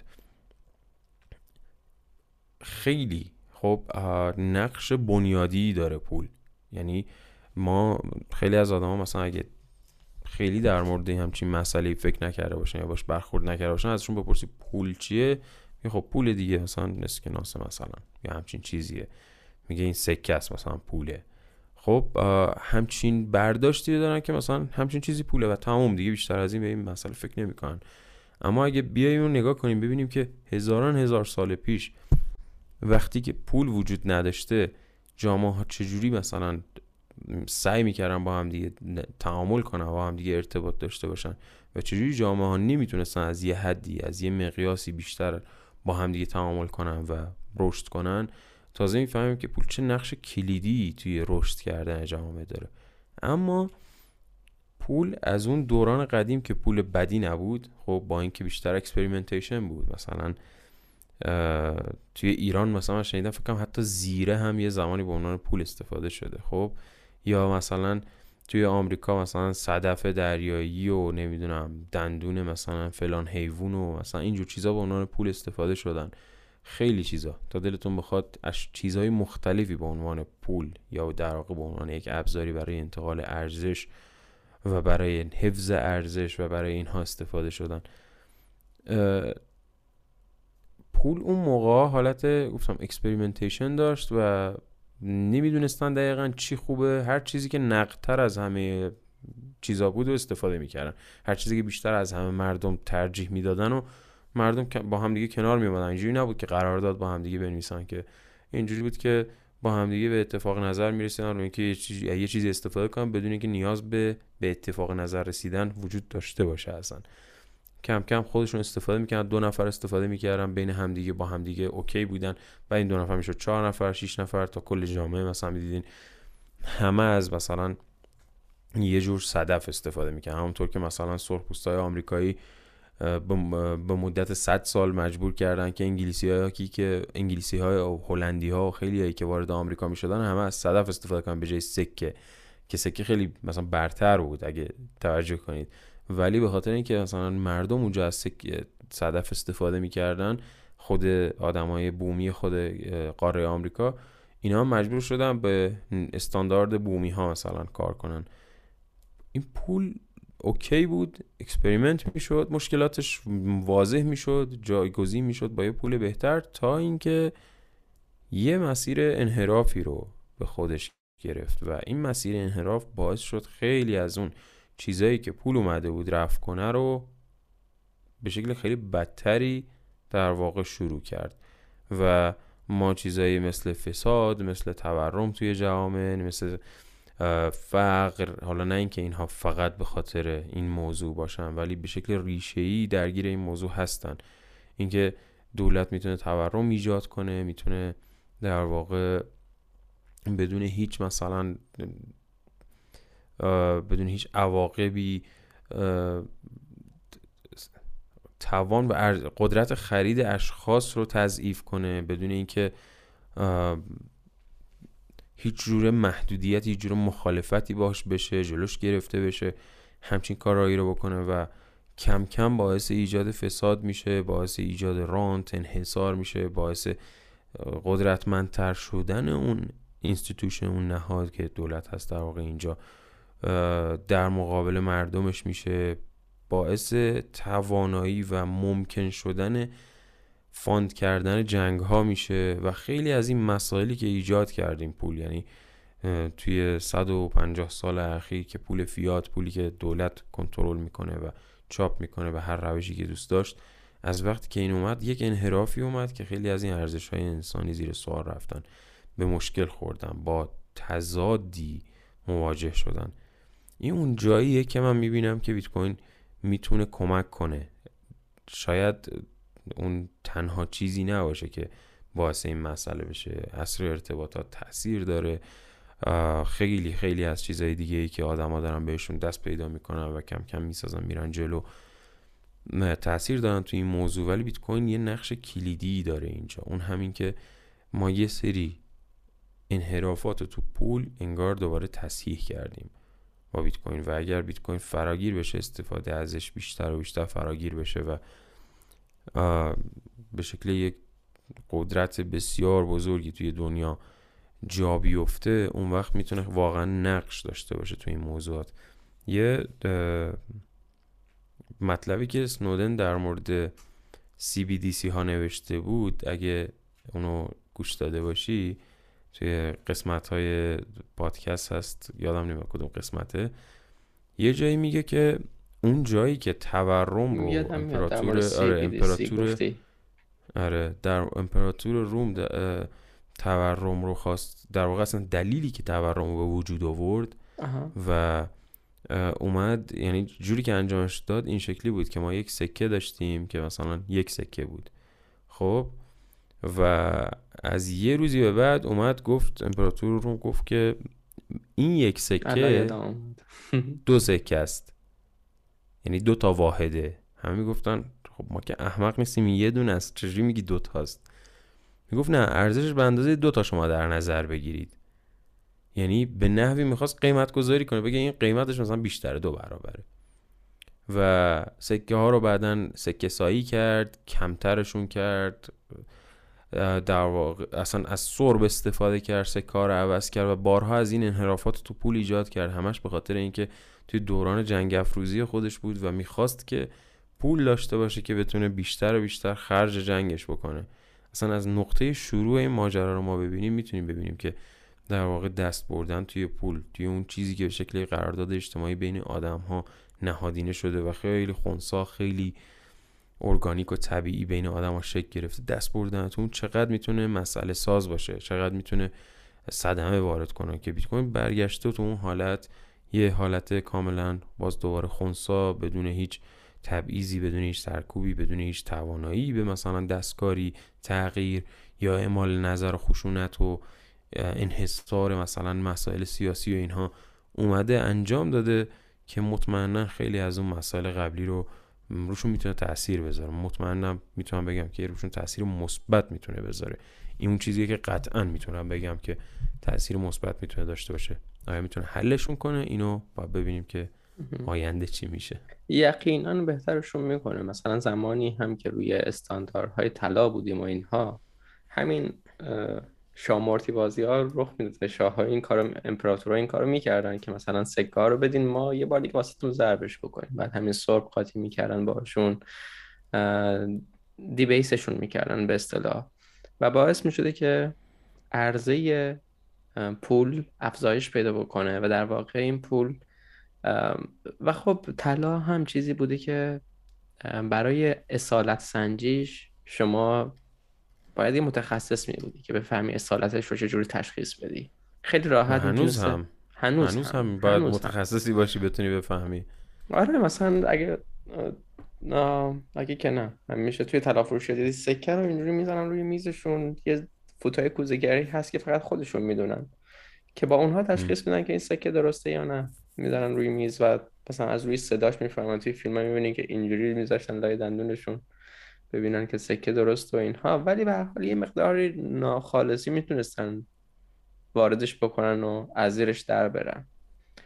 همون یه شرفی داشتی نسبت به پول امروزی که هر چقدر بخوان می‌تونن چاپ بکنن. اگه می‌خواستن باجا خراج بگیرن باید میمدن در خونه ازت می‌گرفتن ولی حالا می‌تونن چاپ بکنن. و به خاطر همین قدرت خیلی عظیمی رو دارن که بدون اینکه با تو روبرو بشن از توی جیب تو می‌تونن پول بردارن. و یه چیز جالبی هم که هست برای هم... یه درس بزرگ برای همه دولت ها اینه که هر امپراتوری که پول ساوندمانی داشت پول قوی داشت پول محکم داشت توی اوج خودش بود. زمانی که شروع کرد این کارا رو کرد افول امپراتوریش و فروپاشی امپراتوریش همون موقع رخ داد. و همه دولت ها باید بدونن که در حالا که با یه قولی مثل بیت کوین مواجهن که تشخیص دادن اون متخصص نمی‌خواد. اگر اومد توی والتت تو می‌تونی قشنگ ببینی این تراکنش رو. اگه که دیگه بیت کوین نود داشته باشه همه تراکنش ها داخل سیستمت هستن و می‌تونی وریفای بکنی که این تراکنش های انجام شده یا نشده. و هر یه دونه بیت کوین یک دونه از 21 میلیونه. حالا تقریبا 21 میلیون. یکم کمتر از 21 میلیون. و اینطوری نیست که مقدارش افزایش پیدا بکنه کاهش پیدا, کاهش پیدا می‌کنه. ولی افزایش پیدا نمی‌کنه و ارزش افزایش پیدا نمی‌کنه. و تشخیصش هم هم زحمتی نمی‌خواد. هر کسی روی با گوشی خودش می‌تونه این رو چک بکنه. می‌تونه مطمئن باشه که این تراکنش رو دریافت کرده یا نه. و به خاطر همین خیلی از پیچیدگی ها رو حذف می‌کنه. و وقتی که دولت ها با چنین چیزی مواجه هستن باید بدونن که رفتار خودشون رو اصلاح بکنن وگرنه بیت کوین قرار جاشون رو بگیره. خب چیزی که حالا فهمیدم که از کجا علاقه من شدی به بیت کوین. می‌خوام بدونم که بیت کوین به چه مباحثی علاقه من کرد. کدوم یکی از این مباحثی که در موردشون صحبت کردی بعد از آشنایی تو به بیت کوین بود؟ من اون قص... کلا در مورد پول هیچ چیزی نمی‌دونستم. یعنی همونطور که حد می‌زنم که اغلب مردم چیزی در مورد پول نمی‌دونن. یعنی با توجه به اینکه من توی فضای بیت کوین فعالم و در موردش صحبت می‌کنم و کلا دیگه این پریویلیج رو دارم که مثلا توی این موضوعات پیگیر باشم و علاقه نشون بدم زیاد پیش میاد که آدمای اطراف من یا مثلا آدمایی که مثلا ملاقات کنمشون مثلا ببینمشون و اینها بیان و مثلا صحبت کنم و بین خودشون مثلا بحثی کنن یا چیزی. خیلی زیاد دیدم که آدما مثلا در مورد پول وقتی صحبت می‌کنن هیچ چیزی در موردش تقریبا نمی‌دونن. یعنی این خیلی غیر طبیعی هم نیست این مسئله. طبیعیه که آدما در مورد پول چیزی نمی‌دونن. چون هیچ جایی توی آمو... در واقع آموزش و پرورش و کتاب های درسی و اینها در رابطه با پول ما هیچ وقت نداشتیم. هیچ وقت تعریف نشده که پول چیه؟ به چه شکله؟ پشتوانه چیه؟ بوده؟ نبوده؟ من خودم یعنی تو دنیای بیت کوین بود که وقتی شروع کردم و مطالعه کردن دیدم چرا اینقدر اسم از پول میارن و تاریخ پول و گذشته پول و تورم و کلی موضوعات این شکلی هست که در موردشون همیشه صحبت می‌کنن. چرا؟ من در مورد یه چیز فنی دارم مطالعه می‌کنم. یه چیز کامپیوتری هستن. چرا این موضوعات در مورد این در واقع توی این مقالات توی این کتاب در مورد پول و تاریخش و اینها صحبت میشه؟ چرا در مورد مثلا اشتباه ها و مثلا حالا تئوریایی که میگه مثلا چرا پول امروزی مثلا صدمه می‌زنه به جامعه و اینها اصلا صحبت می‌کنن. چرا خیلی از این متفکرین اصلا به علم اقتصاد مثلا علاقه مندن متفکرینی که تو حوزه مثلا بیت کوین هستن. این شد که من بیشتر و بیشتر مطالعه کردم و تازه دیدم اصلا من هیچ درکی از موضوع پول نداشتم. اصلا هیچ وقت به این فکر نکرده بودم اصلا پول چیه. هیچ وقت. یعنی صرفا به عنوان یه چیزی که taking for granted میگن که وجود دارد و خب ازش استفاده می‌کنیم بهش توجه کرده بودم. و اونجا بود که در واقع من در مورد این موضوع خیلی بیشتر علاقه من شدم و مطالعه کردم و اصلا مطالعات هم کافی نیست در موقع در مورد پول و در مورد موضوعات مرتبط به اقتصاد. ولی خیلی جذاب بود واسم و خیلی چیزها هم یاد گرفتم. خیلی چیزهای بیسیکی که خیلی ها نمی‌دونن. اینکه اینکه مثلا طلا پشتوانه پول نیست. اینکه مثلا دولت ها چجور پول چاپ می‌کنن. اینکه چه, چه تاثیراتی می‌تونه داشته باشه. این موضوع روی زندگی مردم. اینکه اصلا ما وقتی هی میگیم قیمت دلار رفت بالا خب به عنوان کسایی که تو ایران زندگی می‌کنیم و این دغدغه رو همیشه داریم که حساب کتاب کنیم تو همه کارهای کوتاه مدت و میان مدت و بلند مدتمون که ببینیم چجوری باید نگهداری کنیم از داراییمون. چیه که باعث این موضوعات میشه؟ اینجا بود که متوجه شدم واقعا این قسمت خیلی خیلی جذاب و خیلی مهمه باید بدونم در موردش. و توی گذر زمان کم و بیش در موردش مطالعه کردم. یکی از اون قسمت هایی بود که واسه خودم خیلی یعنی اصلا هیچ کلولس بودم به معنای واقعی در موردش. هیچ چیزی در موردش نمی‌دونستم. و ضعفش هم تو جامعه می‌بینم. یعنی اصلا افراد یعنی کودکان اینها که هیچ خب نوجوانان هیچ جوانان و بزرگ سالان هم معمولا در مورد این مسئله اصلا دغدغه ای ندارم و پیگیرش نیستم با اینکه شدیدا و مستقیما روی زندگیشون تاثیر داره و یکی اصلا عوامل اصلیه که اصلا به زندگی آدم نقش میده شکل میده بهشون. اما افراد هیچی در موردشون نمی‌دونن و هیچ وقت هم توی مدارس و اینها هم در موردش تدریسی صورت نمی‌گیره.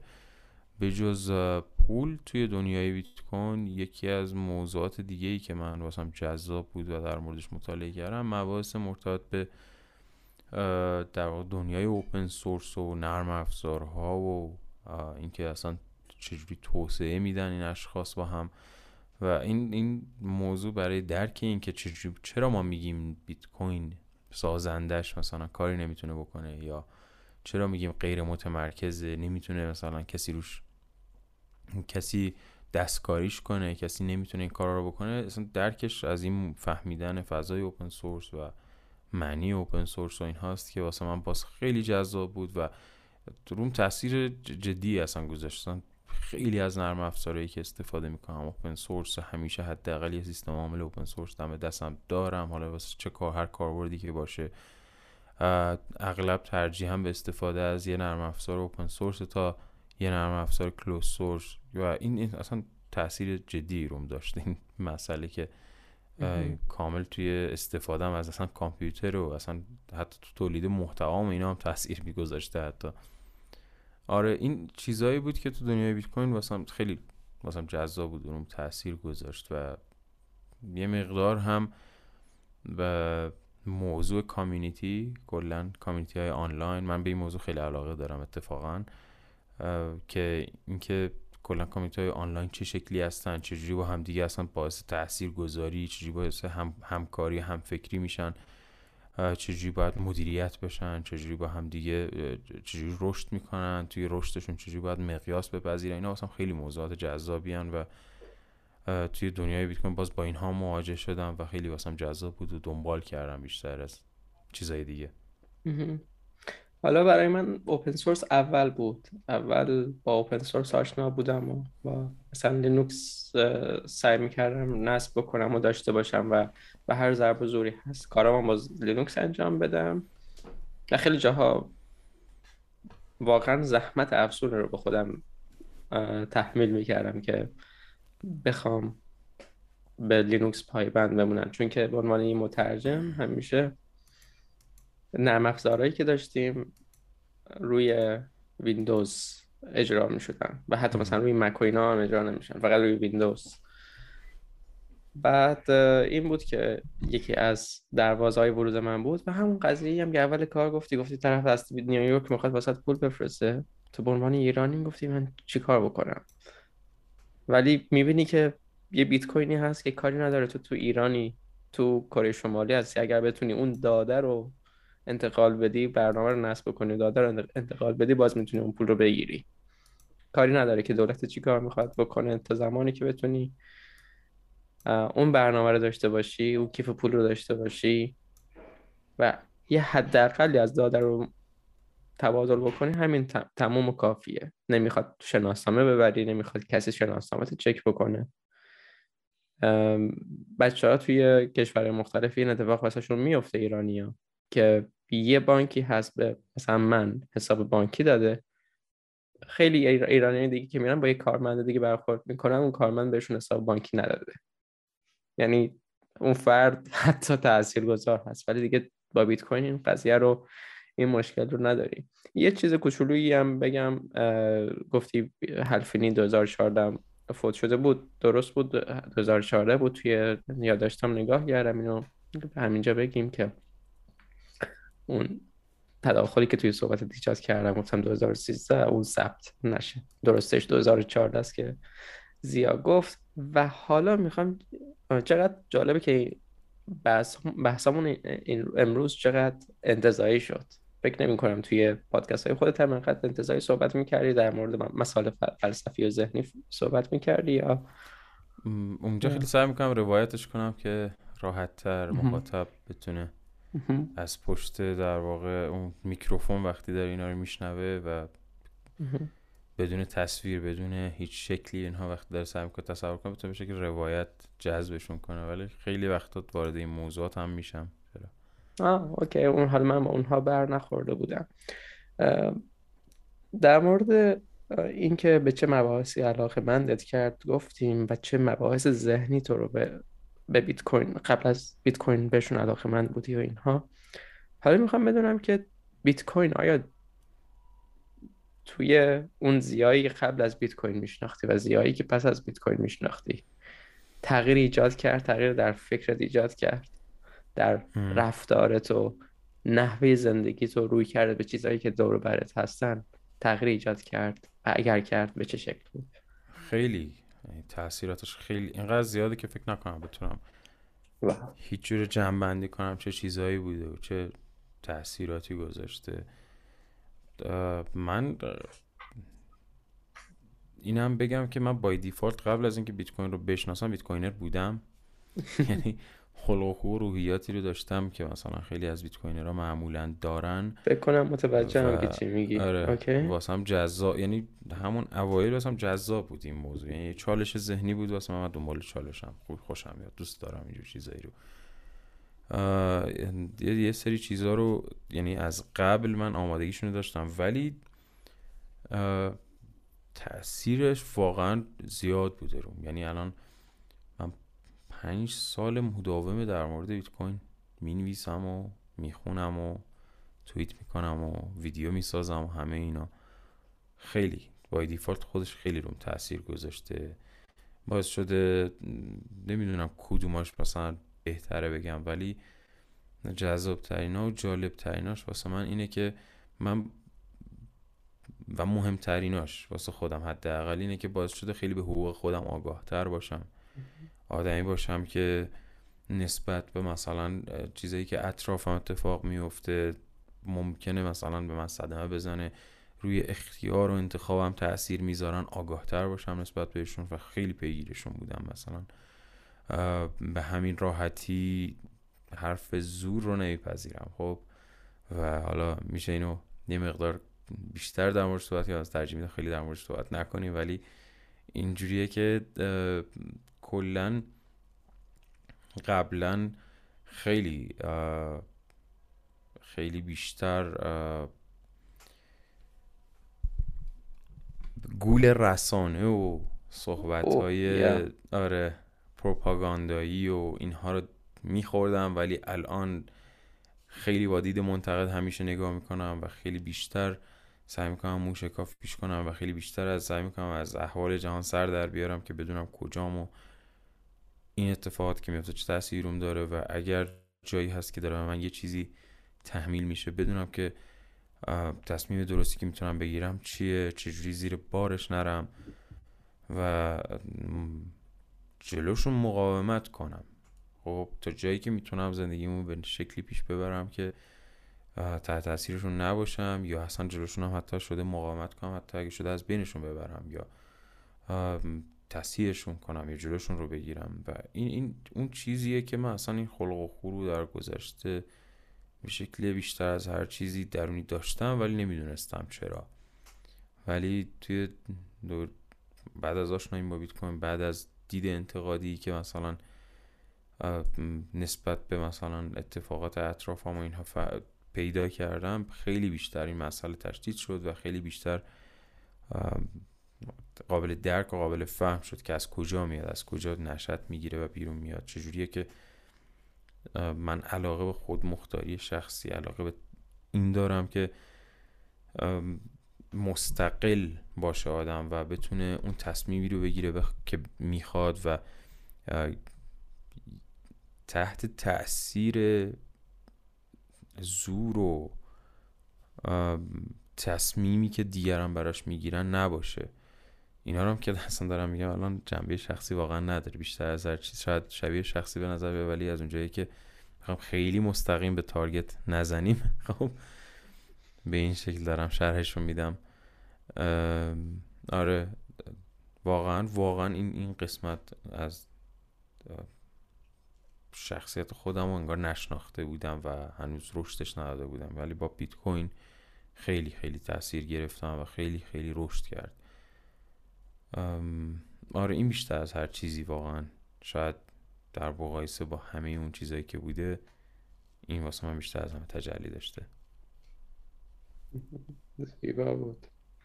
آره بعد یه چیزی توی قسمت فکر می‌کنم رسالت ساتوشی توی سفری به لانه خرگوشتون در مورد صحبت کردین. احتمالا همون اپیزود بود. این بود که گفتین یه رفتار کالت گونه یا فرق گونه بیت کوینی ها دارن. و یه سری اشتراکات عجیبی بین افراد پیدا میشه. مثلا این اولین باری هست که من تو داریم صحبت می‌کنیم والا به جز اون چت های تلگرام و اینها. و می‌بینیم که یه اشتراکات فکری داریم و اولین چیزی که ما رو به هم نزدیک کرد بیت کوین بود. و بعد می‌بینیم که به طبع بیت کوین اون عقاید دیگر رو هم داریم اون روی کردهای دیگر رو داریم. با وجودی که من قبل از حالا این رژیم غذایی که دارم رو شروع بکنم که یک رژیم گوشت خاری است که توی پادکستتون هم گفتین من با این بیت کوین آشنا شده بودم ولی آشنایی واقعی واقعیش بعدش این بود که فهمیدم که چقدر توی علم تغذیه دروغ به ما گفتن و چقدر واقعا هر کدوم از اون توصیه رایجی که میشه برعکسش رو عمل بکنی واقعا نتیجه درست در می‌گیره در مورد نمک در مورد چربی هایش با در مورد هر چیزی که فکرشو بکنی دقیقا برعکسش عمل بکنی بهتر جواب میدی. در مورد اینکه چه ورزشی بکنی که وزنت کمتر بشه. در مورد همه اینها انگار از عمد نه انگار. و واقعا در بعضی جاها از عمد وارونشو گفتن. و بعد از اون آدم به این فکر می‌کنه که اینا که دروغ بود دیگه چی دروغه؟ دیگه چی دروغه؟ تا اونجایی که حالا می‌دونم تو به حال توی ایران زندگی می‌کنی نمی‌خوام خیلی کنکاشت بکنم. چه چیزهایی رو فکر می‌کردی که درسته و بعد, بعد از این که با بیت کوین آشنا شدی دیدی که نه کلا از بی خوبان اشتباه بوده. در مورد پول به نظرم حالا در مورد پول که چیزی بهمون نمی‌گفتن و بعدا چیزهایی رو در موردش یاد گرفتیم. ولی اگر هر چیزی که می‌گفتن همشون برعکسش باز درست بود. می‌خوام بدونم که چه چیزهایی می‌تونی در موردشون صحبت بکنی که قبل از بیت کوینی شدن واسط حقیقت محض بودن ولی حالا حقیقت محض نیستن. چه مباحثی چه این حالتی رو داره؟ بیشتر از همه در مورد قانون واسه من بوده که یعنی ما به شکل بی قید و شرطی معمولا به یعنی از ما درخواست میشه که به خیرخواه بودن حالا جادی و اگه بچه ها بشناسن می‌شناسی تو جادی رو؟ جادی نه نه نمی‌شناسم. جادی که در واقع تو توییتر فعاله و در مورد تکنولوژی و دنیای اوپن سورس و خیلی از این مطالب محتوا می‌سازه. خیلی هم پر مخاطبه رادیو گیک آها رادیو گیک دیدم آره. فکر می‌کنم. آره رادیو گیک جادی. میگه که میگه اربابامون اسمش اینجوری میاره میگه اربابا از ما درخواست می‌کنن و واسهشون مطلوبه که ما به خیرخواه بودنشون اعتقاد داشته باشیم. این جادی نمیگه میگم کلمه اربابا رو میگه که با اینجا استفاده می‌کنم. آره از ما می‌خوان که بفهم یعنی فکر کنن که خیلی خیرخواه ما هستن ولی تو دنیای بیت کوین وقتی میای به شکل انتقادی به این مسئله نگاه می‌کنی و رفتاراشون رو تحلیل می‌کنی و می‌بینی که چه بلاهایی که سر ما نیاوردن اونجاست که تازه می‌فهمی که چقدر توی خیال بودی که حسن نیت و خیرخواهیشون رو مثلا تو تیک فور گرانتد کردی گفتی که اوکی مشکلی نیست احتمالا اینجوریه و متوجه میشی که چقدر به منفعت خودشون و چقدر از موضع قدرت خودشون سو استفاده می‌کنن و این, این اون جاییه که خیلی از بیت کوین را اتفاقا با هم دیگه اصلا کلا عمده بیت کوین را که اتفاقا نظر دارن روی این مسئله چون کلا از همون اول تو اگه بخوای بیت کوین رو بفهمی باید این نکات رو بفهمی واقعا. و بدونی که به خصوص به خصوص این بازی های رسانه ای و پروپاگانداشون چقدر و به چه هدفی تاثیر مخرب و منفی می‌ذاره رو جامعه و چطوری باید از دستش رها بشیم؟ اون اصطلاحی که استفاده می‌کنن میگن اورنج پیل خب میگن قرص نارنجی بیت کوین. خب مثل اشاره به فیلم ماتریکس داره که میگه که یا قرص آبی رو بخور و به زندگی عادی همیشه مثل همیشه برگرد یا اون قرص قرمز رو بخور و بیا از این ماتریکس بیرون بیا که بتونی بفهمی چه خبره دورو برات ما حالا اصطلاح چون که این این اینقدر این ویژگی مشترک بین همه بیت کوینرها که این اصطلاح اورنج پیل رو راه انداختیم و میگیم که قرص نارنجی رو در واقع بخور و یعنی با بیت کوینر شدم و مطالعه در مورد بیت کوین پیگیری بیت کوین می‌تونی به این مسئله مثلا خیلی خوب باز مثل اون خارج شدن از ماتریکس واقف بشی و مطلع بشی از که چقدر پروپاگاندا تاثیر مخربی داره و چقدر از صحبت ها اصلا پروپاگانداست من رسما اینو می‌تونم خیلی راحت اصلا بگم که شما کافیه تلویزیون تو خونه داشته باشید خب و حالا تلویزیون هم امکان اینو داشته باشه که شبکه های تلویزیونی رو ببینید باش. مثلا من نمی‌دونم از دهه هاست که تلویزیون رو به این شکل استفاده نکردم ولی بتونید مثلا شبکه های رسانه مثلا کشور رو بتونید ببینید. بزنید رو هر شبکه ای که بذارید هر صحبتی که می‌بینید تقریبا دروغه. یعنی شما بشینید ببینید همش دارن دروغ میگن. یا دارن دروغ میگن یا دارن ماسمالی می‌کنن یه چیزی رو یا دارن میپیچونن یا دارن با پروپاگاندا برین واشینگ می‌کنن چه میگن کالایی رو دارن به ما سعی می‌کنن بفروشن. آره و این اون چیزیه که بیت کوین یعنی اصلا شما وقتی وارد فضاش میشی از همون اول تو صورتت می‌خوره. اصلا یعنی نمی‌تونی از دستش در بری و همون اول متوجهش میشی که چقدر این موضوع مهمه تو فضای بیت کوین که شما مثلا تحت تاثیر این پروپاگاندا ها نباشی. چرا؟ چون که اون حق اختیار شخصی و اون حق استقلال شخصی که ما در موردش صحبت می‌کنیم که مهمه و بیت کوین برای ما می‌تونه اونو به بیاره به تنهایی با بیت کوین محقق نمیشه. شما باید یعنی واقف بشی به این فضا به این محیطی که اطرافه به این که می‌خوان تو رو شستشوی مغزی بدن. خیلی وقتا پروپاگاندا هست نمی‌دونم ارباب ها چه تصمیم هایی دارن می‌گیرن و این تاثیر تصمیم ها چه تأثیری قرار روی تو بذاره. باید واقف بشی به اینها که بتونی تازه مثلا صحبتی از استقلال کنی حداقل استقلال فکری بکنی. قبل از اینکه دکمه ضبط رو بزنیم داشتی نقل قولی رو از نیچه می‌کردی که من هیچ وقت بهش بر نخورده بودم. دوست داری که حالا اینجا تکرارش بکنی؟ اگر که مایلی البته. بعدم هم نمیاد ولی خب خیلی شاید مرتبط نباشه نمی‌دونم. اگر بعد فارسیش هم نیست انگلیسیه. بذار ببینم پیداش کنم. دم دستم نیچه که معروفه به اینکه متن هایی که می نوشته خب بکار بوده. و راحت هم نمیشه. امیدوارم سعی کنم از ترجمه انگلیسی که از آلمانی موده اومده یه فارسی هم توش در بیارم. نیچه در مورد دموکراسی گفته که دموکراسی یک انحرافه و انحرافیه که یک اجازه به هر قسمتی از یک ارگانیسم میده که اون طوری که می‌خواد رفتار کنه. که باعث عدم انسجام و عدم استقلال میشه. دموکراسی تاج رو از روی سر آزادی بر میداره و آدما رو به پرستش میان گری تشویق می‌کنه. یعنی من دارم دارم ترجمه رو سعی می‌کنم سادش کنم یعنی اینجوری ننوشته.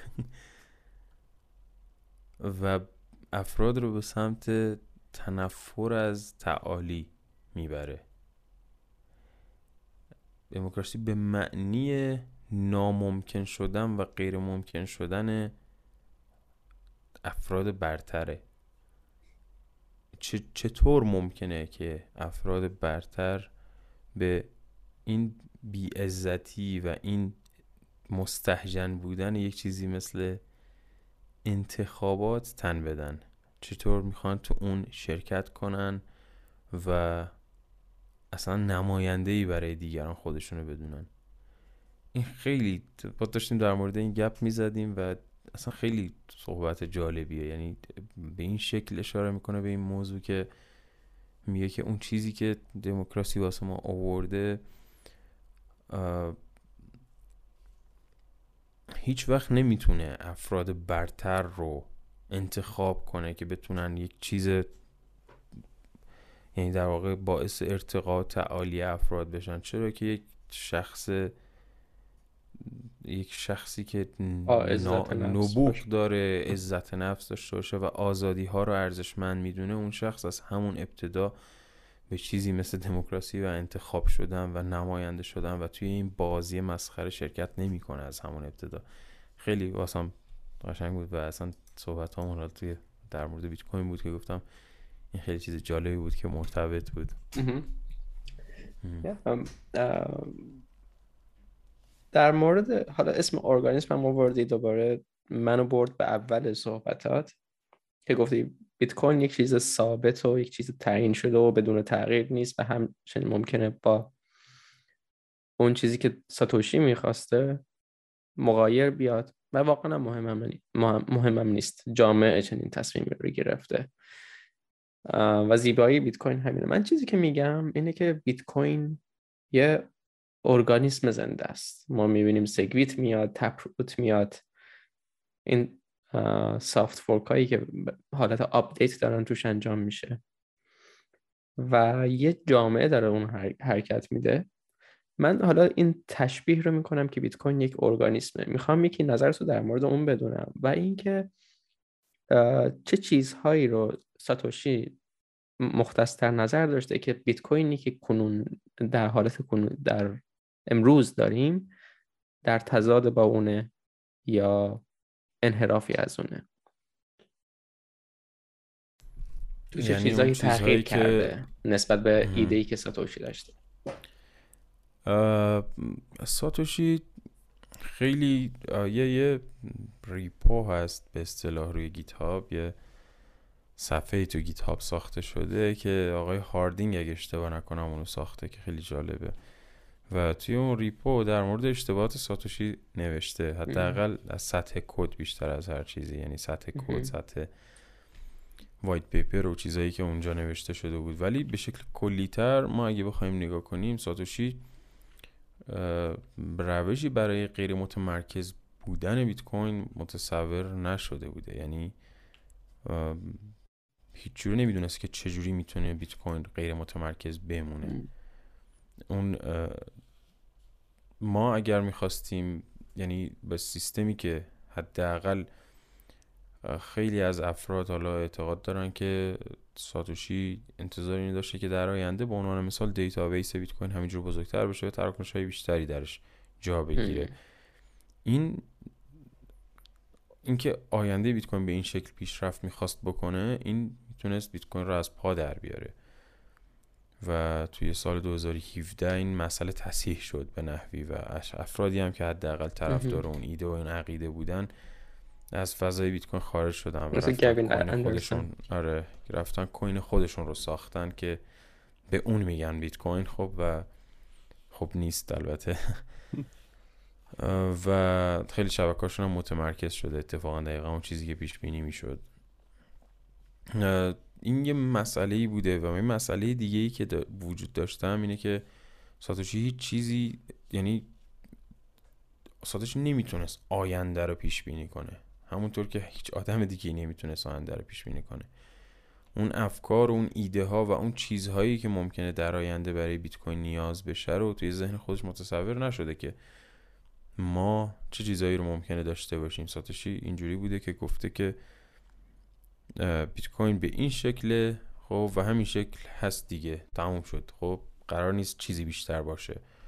اما این خیلی باگش واضحه چون واقعا نمی‌دونسته که در آینده چی میشه. اینکه آدما چه کاربردهای دیگه ای از بیت کوین نیاز دارن چه چیزهای دیگه ای انجام خواهند داد روش و نیاز داشته که پویا باشه و جلو بره. اما جایی که این مسئله ساز میشه که میگیم یک اشتباه زادوشی بوده اینه که روشی برای اینکه ما به شکل غیر متمرکز بتونیم بیت کوین رو تغییر بدیم و چیزهایی رو بهش اضافه کنیم نداشتیم. یعنی ما باید نسبتا متمرکز با هارد فورک کردن و با یه جورایی تصمیم گیری قطعی برای مثلا بیت کوین یعنی یک عده یا یک شخصی برای بیت کوین تصمیم بگیره باید می‌رفتیم جلو. اما یه چیزی به نام soft fork توی بیت, بیت کوین کم کم به وجود اومد تو گذر زمان که ساتوشی هیچ جوره اینو تصور نمی‌کرد و هیچ جایی هم در موردش صحبت نکرده بوده که اصلا همچین چیزی میشه انجام داد. به وجود اومد که الان باعث شده که ما کلا همه ارتقاها به بیت کوین و اضافه کردن قوانین جدید به شبکه بیت کوین رو به این شکل انجام بدیم. با همین soft fork انجام بدیم. که این یه چیزیه که تو دوران ساتوشی وجود نداشت و یه باگی از یعنی من نمی‌تونم بگم ساتوشی کمکاری کرده یا اشتباهی کرده. نه. می‌تونم بگم که واقعا اصلا به ذهنش هم خطور نکرده یا اگر به ذهنش هم خطور می‌کرده نمی‌دونسته که چجوری باید همچین مسئله رو اصلا رفع کنه. یه مسئله که خارج از دنیای نرم افزاره اصلا. یه موضوعیه که میگه افراد چجوری می‌تونن با همدیگه به شکل غیر متمرکز بدون یک مدیر بدون یک رهبر هماهنگ بشن و یک بند جدیدی رو انگار به قوانین اتفاقی بین خودشون اضافه کنن. و این یک موضوعیه که همونطور که مثلا تغییر دادن قوانین یک کشور خیلی کار پیچیده و سختیه اینجا هم خیلی کار پیچیده و سختیه. و معمولا در گذر زمان توی هر سه چهار سال یک باری فوقش بتونه اتفاق بیفته به, راحتی و به زودی نمیشه انجامش داد هیچ وقت. چون باید همه افراد بیان و کم کم همه ارتقا بدند و ذره ذره شبکه به سمت این بره که قوانین جدید رو بپذیرم و هیچ روشی برای هماهنگ کردن وجود نداره و هیچ روشی برای زور گفتن به دیگران وجود نداره. همه اینها یه فرایندی که اصلا ساتوشی هیچ وقت متصورش نبود. چرا؟ چون تو دورانی که ساتوشی وجود داشت این شکلی بود که ساتوشی یه تغییری رو تو بیت کوین می‌داد منتشر می‌کرد می‌گفت به این upgrade کنید. خب حرف منه دیگه اینجوری بود. یعنی منی که ساتوشی هستم به عنوان مثال میگم که باید اینجوری باشه و شما باید گوش بدید. و این خب خیلی روش ساده تریه یه رهبریه که همه حرفش گوش میدن و تمام. اما الان که این وجود نداره و باید چجوری بیت کوین بره جلو؟ ساتوشی دیدش این بود که نیازی نداره بره جلوتر و چیزی عوض بشه ولی خب افراد دیدن که نیاز هست. ما به شبکه لایتنینگ نیاز داریم به privacy بیشتر نیاز داریم به کاربردهای بیشتر نیاز داریم روی بیت کوین. به مقیاس پذیری بیشتر بهینه تر کردن شبکه بیت کوین به امکان اینکه غیر متمرکز تر از اینی که هم هست هم انجامش بدیم. یعنی اینکه غیر متمرکز تر از اینی که هست هم ببریمش به اون سمت ببریمش هم نیاز داریم در آینده. اینکه افراد بتونن الان شما گفتی یه کامپیوتر داری اونجا داره sync می‌کنه. من هم یه کامپیوتر اینجا دارم که فول نود بیت کوین توش هست و سینکه. ولی این باید راحت تر از اینها هم بشه. اگر روشی برای اگه حافظش SSD باشه خیلی راحت میشه. قبلا روی SSD کردم خیلی راحت بود. منظور اینه که مثلا با دیوایس های بسیار مثلا راحتتر و ساده تر و با ریسورس کمتر و هزینه کمتر و با مثلا اینترنت کم که مثلا مصرف کمتری داشته باشه و با همه اینها ممکن تر بشه. اینا چیزاییه که خب ساتوشی بهشون فکر نکرده بوده. خب و طبیعی هم هست چون نمی‌دونسته خب آینده چه شکلی میشه. اما فکر می‌کرده بیت کوین اون چیزی که ساخته کافیه ولی کافی نبود و بیشتر از اینها نیاز بود. و این بود که میگیم که بیت کوین یه پدیده پویا و داینامیک مثل یه ارگانیسمه که رشد می‌کنه میره جلو و توش تغییر و تحول صورت می‌گیره و بزرگتر میشه و کاربردی تر و خیلی چیزای دیگه. زیبا. سعی می‌کنم که مهمترین ها رو انتخاب بکنم که خیلی وقتتو نگیرم. هرچند که اصلا از حرفات سیر نمیشم. حالا چیزایی که مهمتره تو ذهنم هست. یکی این که توی پرانتز بگم اون کتاب True Names بود اونو دانلودش کردم که توی پادکستتون گفتن خیلی از همون تیکه اولش که گفتی واقعا جذاب بود و منو گرفت. این هم یکی از اون کتاب هایی بود که خواهم خوند. خیلی وقتی کتاب نوشتاری نخوندم. همش کتاب صوتی گوش دادم و پادکست گوش دادم. ولی این صوتیشو گوش پیدا نکردم. گمون کنم دوباره منو برگردونی به کتاب نوشتاری خوندن پر از کلی وقت. ویژگی بیت کوین که خیلی باعث حیرت و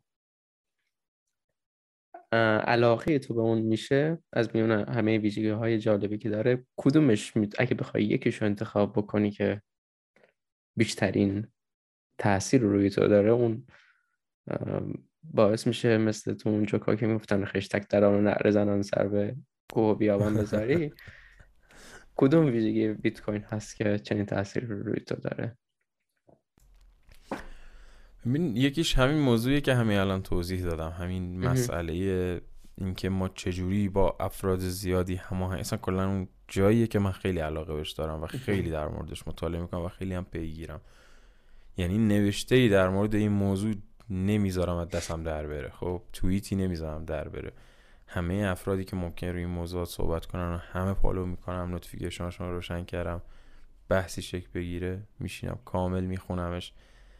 و دائم پیگیرش هستم همین موضوع اینکه ما چجوری به شکل غیر متمرکز قوانینی رو به بیت کوین اضافه می‌کنیم. چون همونطور که توضیح دادم قوانین اون چیزی هن که هسته اون توافق اجتماعی ما روی این پدیده رو تعریف می‌کنه.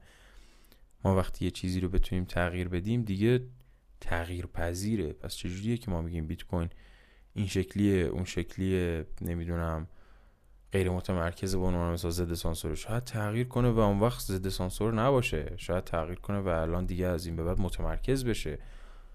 آیا اینجوری تغییراتش آیا اینجور ماهیتی دارن؟ اینجوری نیست در واقع. اصلا کاملا متفاوته با این موضوع و داستان طولانی و مفصلی واسه خودش داره. ولی واسه من خیلی جذابه چون بیشتر از هر چیزی تعاملای انسانی و خیلی جاها گیم تئوری رفتاراییه که با همدیگه می‌تونه به این نتیجه برسه که واسم خیلی جالبه. یکی این قسمتشه مشخصا خب که بیشتر از همه من اصلا کلا بیشتر از همه وقت من اصلا به خودش اختصاص داده و توجه, توجه منو می‌گیره. یکی موضوع رمزنگاریه توی بیت کوینه یعنی وقتی اشاره به رمزنگاری می‌کنم همین public key و private key به همین سادگی که اصلا محدود بیت کوین هم نیست و توی جاهای دیگه هم در واقع استفاده داره من اولین بار که با public key و private key آشنا شدم توی بیت کوین بود. ولی الان تنها چیزی که توش public key و private key استفاده می‌کنم بیت کوین نیست. دیگه الان توی واسه PGP استفاده می‌کنم واسه encryption خیلی از نرم افزارها و خیلی از چیز دیگه که دارم استفاده می‌کنم. برای امضا کردن خیلی از فایل هام ازش استفاده می‌کنم و خیلی جای دیگه استفاده می‌کنم.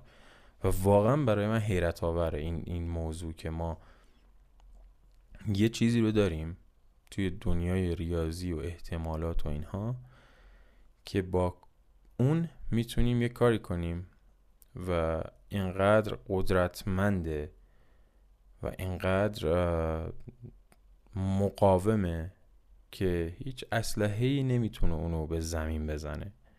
هیچ قدرت زوری نمی‌تونه جلوش بیسته. و این باور نکردنیه واقعا. یعنی ما هیچ وقت همچین چیزی رو نداشتیم. شما یک پرایوت کی داری متناظر با اون یک پابلیک کی یا حالا سادش کنیم آدرس دارید. توی اون مثلا یه مقداری بیت کوین هست و هیچ بشری توی این جهان هستی و هیچ قدرتی نمی‌تونه اون از شما بگیره. این عجیبه. یعنی این اصلا این مفهوم عجیبه واقعا. یعنی اصلا معمولا همه چی رو با زور اسلحه میشه گرفت. می‌دونین؟ همه چی رو با زور اسلحه میشه گرفت. ولی تیرای تفنگ تأثیری روی پرایوت کی نداره. نکتهش اینه.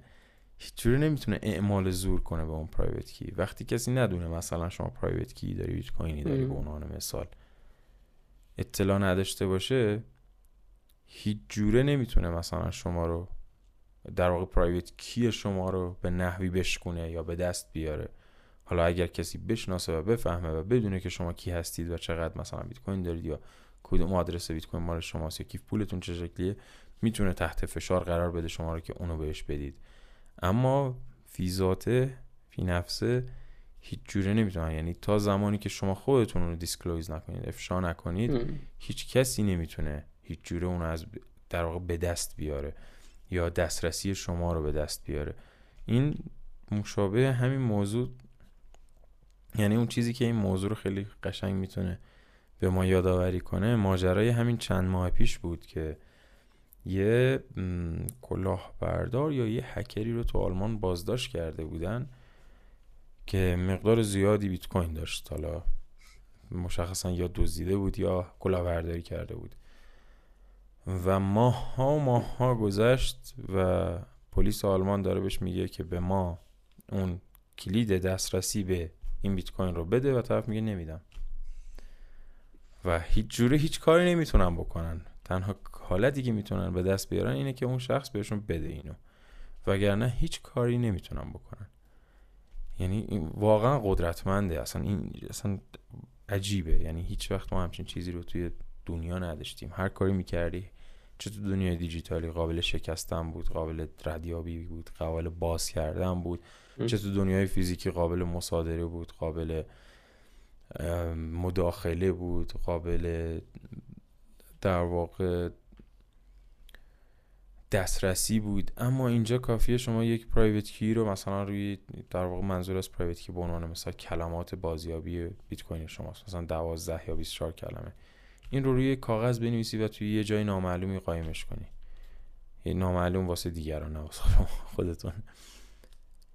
دیگه هیچ کسی هیچ جوری نمی‌تونه اون بیت کوین رو به دست بیاره. فقط و فقط مال شماست و فقط شما این که بهش دسترسی دارید. واقعا به نظر من این موضوع قدرت اصلا اینقدر قدرتمند شگفت زده می‌کنه آدم های. اصلا هیچ وقت انتظار نداری چون هیچ وقت با همچین چیزی مواجه نشدی. ما عادت کردیم user password استفاده کنیم. مثلا user password مثلا توییتر user password نمی‌دونم. حالا اگه هنوز کسی استفاده کنه فیسبوک. شما اینجوریه که اگر فیسبوک یا توییتر بخواد با یک کلیک حتی کمتر از اون یه ربات اصلا بدون هیچ کلیکی میاد و account شما رو میبنده. دسترسی های شما رو میبنده. هر جور اعمال زوری بخوام بکنن به شما می‌تونن انجام بدن و از شما بگیرن اون اکانت رو به یا توییت های شما رو پاک کنن. من یه بار در رابطه با استفاده از مثلا تورنت و تیم ییفی. صحبت کرده بودم تو توییتر و یه دفعه دیدم اکانتم بسته شد. اوه مسنجر فیسبوک داخل پیاما نمی‌ذاره تورنت بفرستی فایل تورنت بفرستی. و خیلی راحت اکانت هم بسته شد. یعنی گفته بود برای اینکه اکانتت باز بشه باید فلان چیزا رو انجام بدی فلان کارا رو باید بکنی چند تا نمی‌دونم این چیزا رو تایید کنی و شماره تلفن بذاری و از این حرفا. و گفت که سه تا توییت تو هم بود که در رابطه با این موضوع بود ما پاکشون کردیم. گفتیم بدونی که ما به جای تو اینا رو پاک کردیم. و من همینجوری سپرایز بودم. خب یعنی نه اینکه انتظار این موضوع رو نداشتم. چرا؟ می‌دونستم که این کار می‌تونه بکنه. ولی می‌خوام بهتون بگم که همچین چیزی تو دنیای بیت کوین هیچ جور محلی از اعراب نداره. نزدیکش هم نمیشه. شما می‌تونی یه مقدار بیت کوین بخری مثلا بذاری توی آدرس بیت کوینی رو شبکه بیت کوین و به همه مردم دنیا بگی که اگه تونستی بیا اینو ببر. یعنی به شکل متخاصمانه و چالشی می‌تونی برخورد کنی و بگی واقعا هیچ کسی زور اینو نداره که اون از شما بگیره. و این خیلی واقعا اصلا تفاوت داره با هر اون چیزی که ما تو دنیای دیجیتالی شناختیم تا به امروز. همه گرم. بابت توضیحت و بابت اون پشن و اشتیاقی که داشته توی توضیحت در مورد این دو تا موضوع. در مورد پای... سال پایانی رو می‌خوام اینجوری مطرح بکنم که توی حالا بیت کوین دی یا توی بیت کوین دی دات می یا منابع دیگه که حالا خود مستقیما درشون دسترس داری فکر می‌کنم یکیشون همون سایت ویرگول بود. ویرگول؟ یه وبلاگی دارم رو ویرگول آره. آه okay. آها پس یه سرویس واسه یه وب okay. الان متوجه نه وبلاگ خودم هم هست mirror یه جورایی تو دوتاش هست. آها. می‌خوام بدونم که چه کتاب هایی هست که حتما یک فردی که می‌خواد وارد دنیای بیت کوین بشه به نظر تو باید خونده بشه و اینها توی فارسی هستن. حالا اونهایی هم که توی فارسی نیستن اونها رو هم معرفی بکن برای کسایی که با انگلیسی آشنا هستن یا هر زبان دیگه که خودت می‌دونی. متوجه شدیم که عربی هم صحبت می‌کنی. منابعی رو که می‌خوای که به نظرت ماستریت هستن حتما باید خونده بشن و روی سایت ایرانی هم پیدا میشن اول اونا رو بعدش هم اون خارجی ها رو. و اینکه به شنوندگان عزیزمون بگو که کجا می‌تونن تو رو خیلی ساده دنبال بکنن. حتما. من اول از همه بگم وبسایت منابع فارسی بیت کوین اینو فکر کنم گوگل کنن یا DuckDuckGo کنن یا هر جای دیگه search ش کنن. فکر کنم خیلی راحت بتونن پیداش کنن. یا بنویسن b i t c o i n d m e. اینو بزنم می‌تونم برم وبسایتش و اغلب مطالبی که اونجا هست حالا می‌تونم بگم همشون ولی خب بسته به اینکه بعضیاشون خیلی فنی هستن. خب می‌تونم بگم و اون فنی ها رو یه ذره ازشون فاکتور بگیریم. می‌تونم بگم اغلب مطالبی که اونجا هست فوق العاده است و must-read ان. اما یه چند تا رو جلوتر معرفی میگم یعنی مقدمتر از بقیه مطالب می‌دونم. یکی اینکه اگر خیلی سوال در مورد بیت کوین دارید کتاب کوچک بیت کوین Little Bitcoin Book که الکس گلادستین و جیمی سانگ و یه عده دیگه از آدما نوشتن. اون کتاب خیلی توصیه می‌کنم. اسمش کتاب کوچک بیت کوین ولی اصلا کوچیک نیست. 300 صفحه هست اینو بگم. و اینکه کتاب فارسی ترجمه شده توسط الف آزاد که یه ناشناسه که نمی‌دونیم کیه. خب و خیلی راحت می‌تونید دانلودش کنید و کتاب صوتیش هم هست اتفاقا. همین کتاب به شکل صوتی هم هست. کتاب خیلی خوبیه. همه سوالات شما در مورد بیت کوین رو تقریبا جواب میده. یعنی به این شکل که یک فهرستی داره که سی چهل تا موضوع مختلف است که معمولا همه در مورد بیت کوین در موردشون دغدغه دارن یا کنجکاون و همه اینها رو با همدیگه جواب میده. که می‌تونید اصلا نیازی نباشه که همه کتاب رو اصلا بخونید. می‌تونید اون قسمت هایی که در موردشون کنجکاو هستید رو فقط بخونید. که این فوق العاده است به نظرم این کتابی که از بهترین پروژه که من دیدم در واقع به فارسی وجود داره. یا یکی دیگه این که اگر به مباحث فنی بیت کوین علاقه دارید می‌خواین یه مقدار در مورد اینکه بیت کوین چجوری کار می‌کنه ریاضیاتش چجوری کار می‌کنه بلاک چین چجوریه و اینکه نودها ماینرها همه اینا چجوری کار می‌کنن واسهتون جذاب و جالبه می‌تونید کتاب اختراع بیت کوین رو بخونید که این کتاب هم باز فارسی تو وبسایت من به فارسی بیت کوین هست. نوشته آقای یان پریتسکا. و ترجمه یک کاربر ناشناسی با عنوان نودرانر. بازم یک شخص ناشناسی ترجمه کرده. این کتاب رو هم خیلی توصیه می‌کنم. دیگه بجز این دوتا من یک مقاله یه مجموعه مقالات هست که خودم ترجمه کردم که چهار تا مقاله است در باب بررسی تفاوت بیت کوین و آلت کوین ها که این یه موضوعیه که شاید واسه خیلی ها مثلا کنجکاوی ایجاد کنه که okay این بیت کوین بود حالا بقیه کوین ها چطورن؟ من تو این مجموعه مقالات هدف مثلا از جمع آوری و ترجمه این مجموعه مقالات این بود که بیام اون خط تمایزی که بین بیت کوین و آلت کوین ها هست رو بکشم و نشون بدم که چه تفاوتی این دوتا با هم دارن و چرا اصلا بیت کوین در مقایسه با اینها اصلا یک چیز متفاوتی یک چیز خیلی مهمتریه خیلی ارزش های بیشتری داره خیلی معنی بیشتری داره و خیلی کارهای بزرگتری رو داره انجام میده. چهار تا مقاله است. عنوانش هم اینه. چهار مقاله در باب بررسی تفاوت های بیت کوین و آلت کوین ها که مقالات جیمی سانگ هستن و من ترجمهشون کردم. این رو هم خیلی توصیه می‌کنم واسه مطالعه کردن. که اصلا مطالب توی وبسایت من فارسی بیت کوین تمام نمیشن. خیلی زیادن خب و همشون فوق العادن یه قسمتی هم دارن که همش صوتیه. یعنی همه اینها به شکل صوتی می‌تونید گوش بدید. اغلب این مطالب به شکل صوتی توی وبسایتشون هستن. یا توی پادکستشون روی انکر و اینها می‌تونید باز تو چیزش رو گذاشتن لینکش خودشون تو وبسایتشون گذاشتن می‌تونید پیداش کنید و گوش بدید بهشون.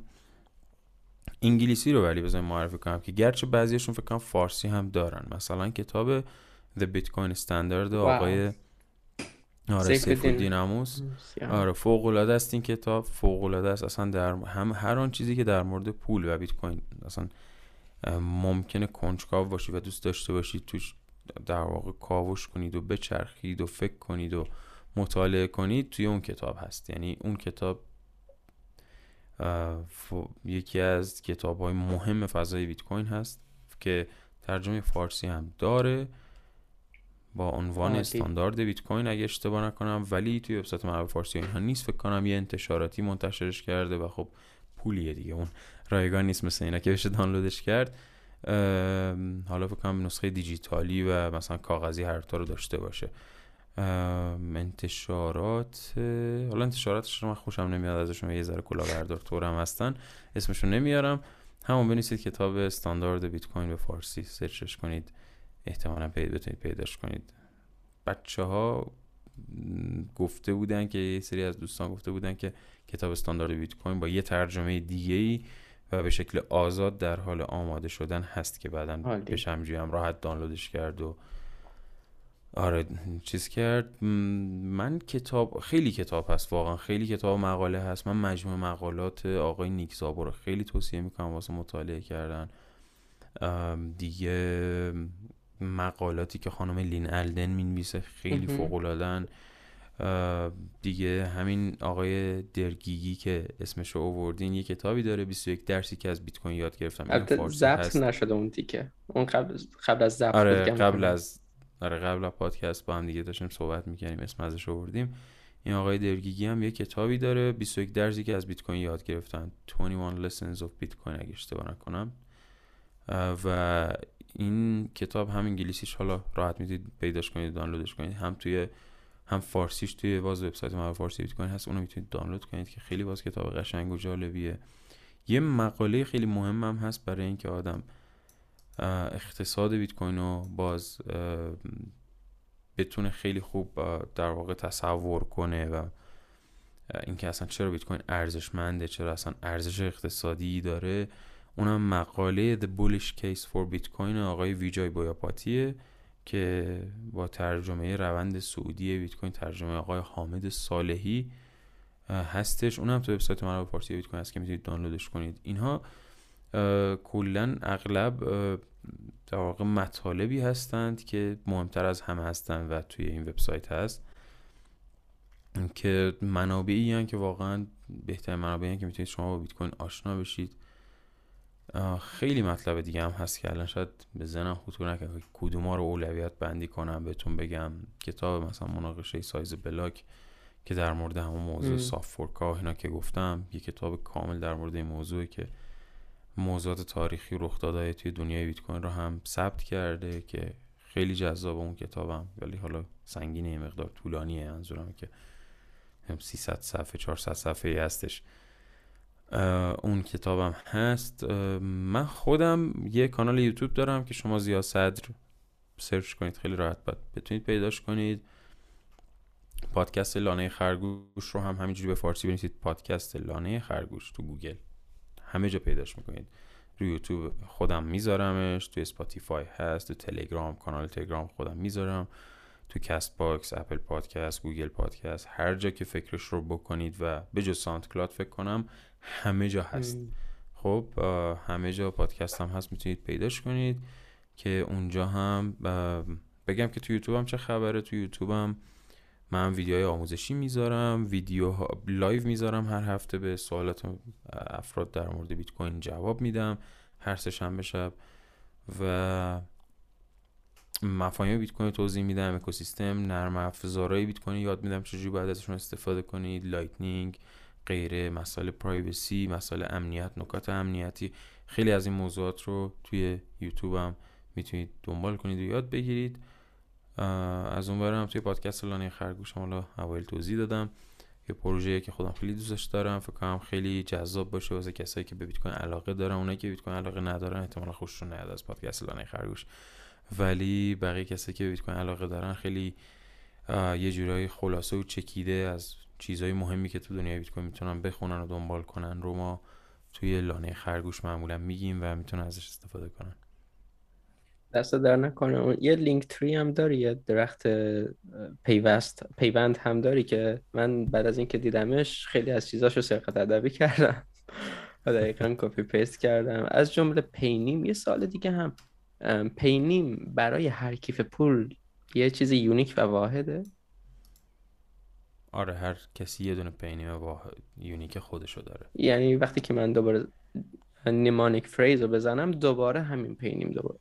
همین PayNym خواهد بود. اوکی این هم یه سوالی که اینجا داشتم. سوال خیلی بازم دارم. خیلی دست در نکنه همه اینها رو. تا اینجا جواب دادی و امیدوارم که افتخارش رو به همون بدی و این سعادت رو داشته باشیم که بازم در خدمتت باشیم. بازم صحبت مفصل بکنیم. خیلی چیزها هست که هنوز توی لیستم دارم. تازه فقط از صحبت امشبمون که هنوز خط نخورده. و دوست دارم در موردشون باهات صحبت بکنم. حتما. خیلی خوشحال میشم. خیلی ممنونم از وقتت از شیوایی کلامت و انرژی صحبت کردنت. و ممنون بابت همه اطلاعاتی که در اختیارمون گذاشتی. یه چیزی هم اون کانال یوتیوب زیاروس خیلی زیاد توصیه می‌کنم چیزی که باعث شد تغییر اصلا توی شکل فیزیکی مغز من رخ بده اون ویدیوی راه اندازی کیف پول کولد استورج بود که اصلا آشنایی ما از همون طریق بود و ارتباط ما از همون طریق بود. باز هم سپاس و سپاس از شنوندگانی که با ما همراه بودن. پیروز کامیاب باشید عزیزان. خدافظ امیدوارم این قسمت از گرداتش براتون مثبت واقع شده باشه. اگر اون رو به صورت ویدیو و روی یوتیوب می‌بینید لطفا ویدیو رو لایک کنید و عضوی از کانال بشید تا وقتی ویدیو جدیدی بیرون میدم جز اولین کسانی باشید که از اون مطلع میشه. اگر هم اون رو به صورت صوتی و از طریق پلتفرم های مختلف پادکست گوش می‌کنید و دنبال می‌کنید لطفا باز پادکست رو لایک کنید و ارزیابی مثبت برای من بگذارید. و همچنین اون رو به دوستان خودتون معرفی بکنید. مخاطبین بیشتر و ارزیابی های مثبتتر به من کمک می‌کنه که به افراد بیشتری دسترسی پیدا بکنم و افراد بیشتری رو بتونم متقاعد بکنم که وقتشون رو در اختیار برنامه بگذارن. همچنین اگر امکان پشتیبانی مالی از برنامه براتون وجود داره لینک پیتریان برنامه توی توضیحات هست. البته می‌دونم که این امکان بیشتر برای کسانی که خارج از ایران زندگی می‌کنن وجود داره که به کارت اعتباری و account های PayPal دسترسی دارن. همچنین account PayPal من و QR code بیت کوین من روی وبسایتم هست mktahmasbi.com که از اونجا هم می‌تونید باز پشتیبانی مالی بکنید. اگر هم که پشتیبانی مالی ممکن نیست همین معرفی برنامه به دیگران و حتی ارسال فایل برنامه به دیگران می‌تونه کمک کننده باشه. پیروز کامیاب باشید.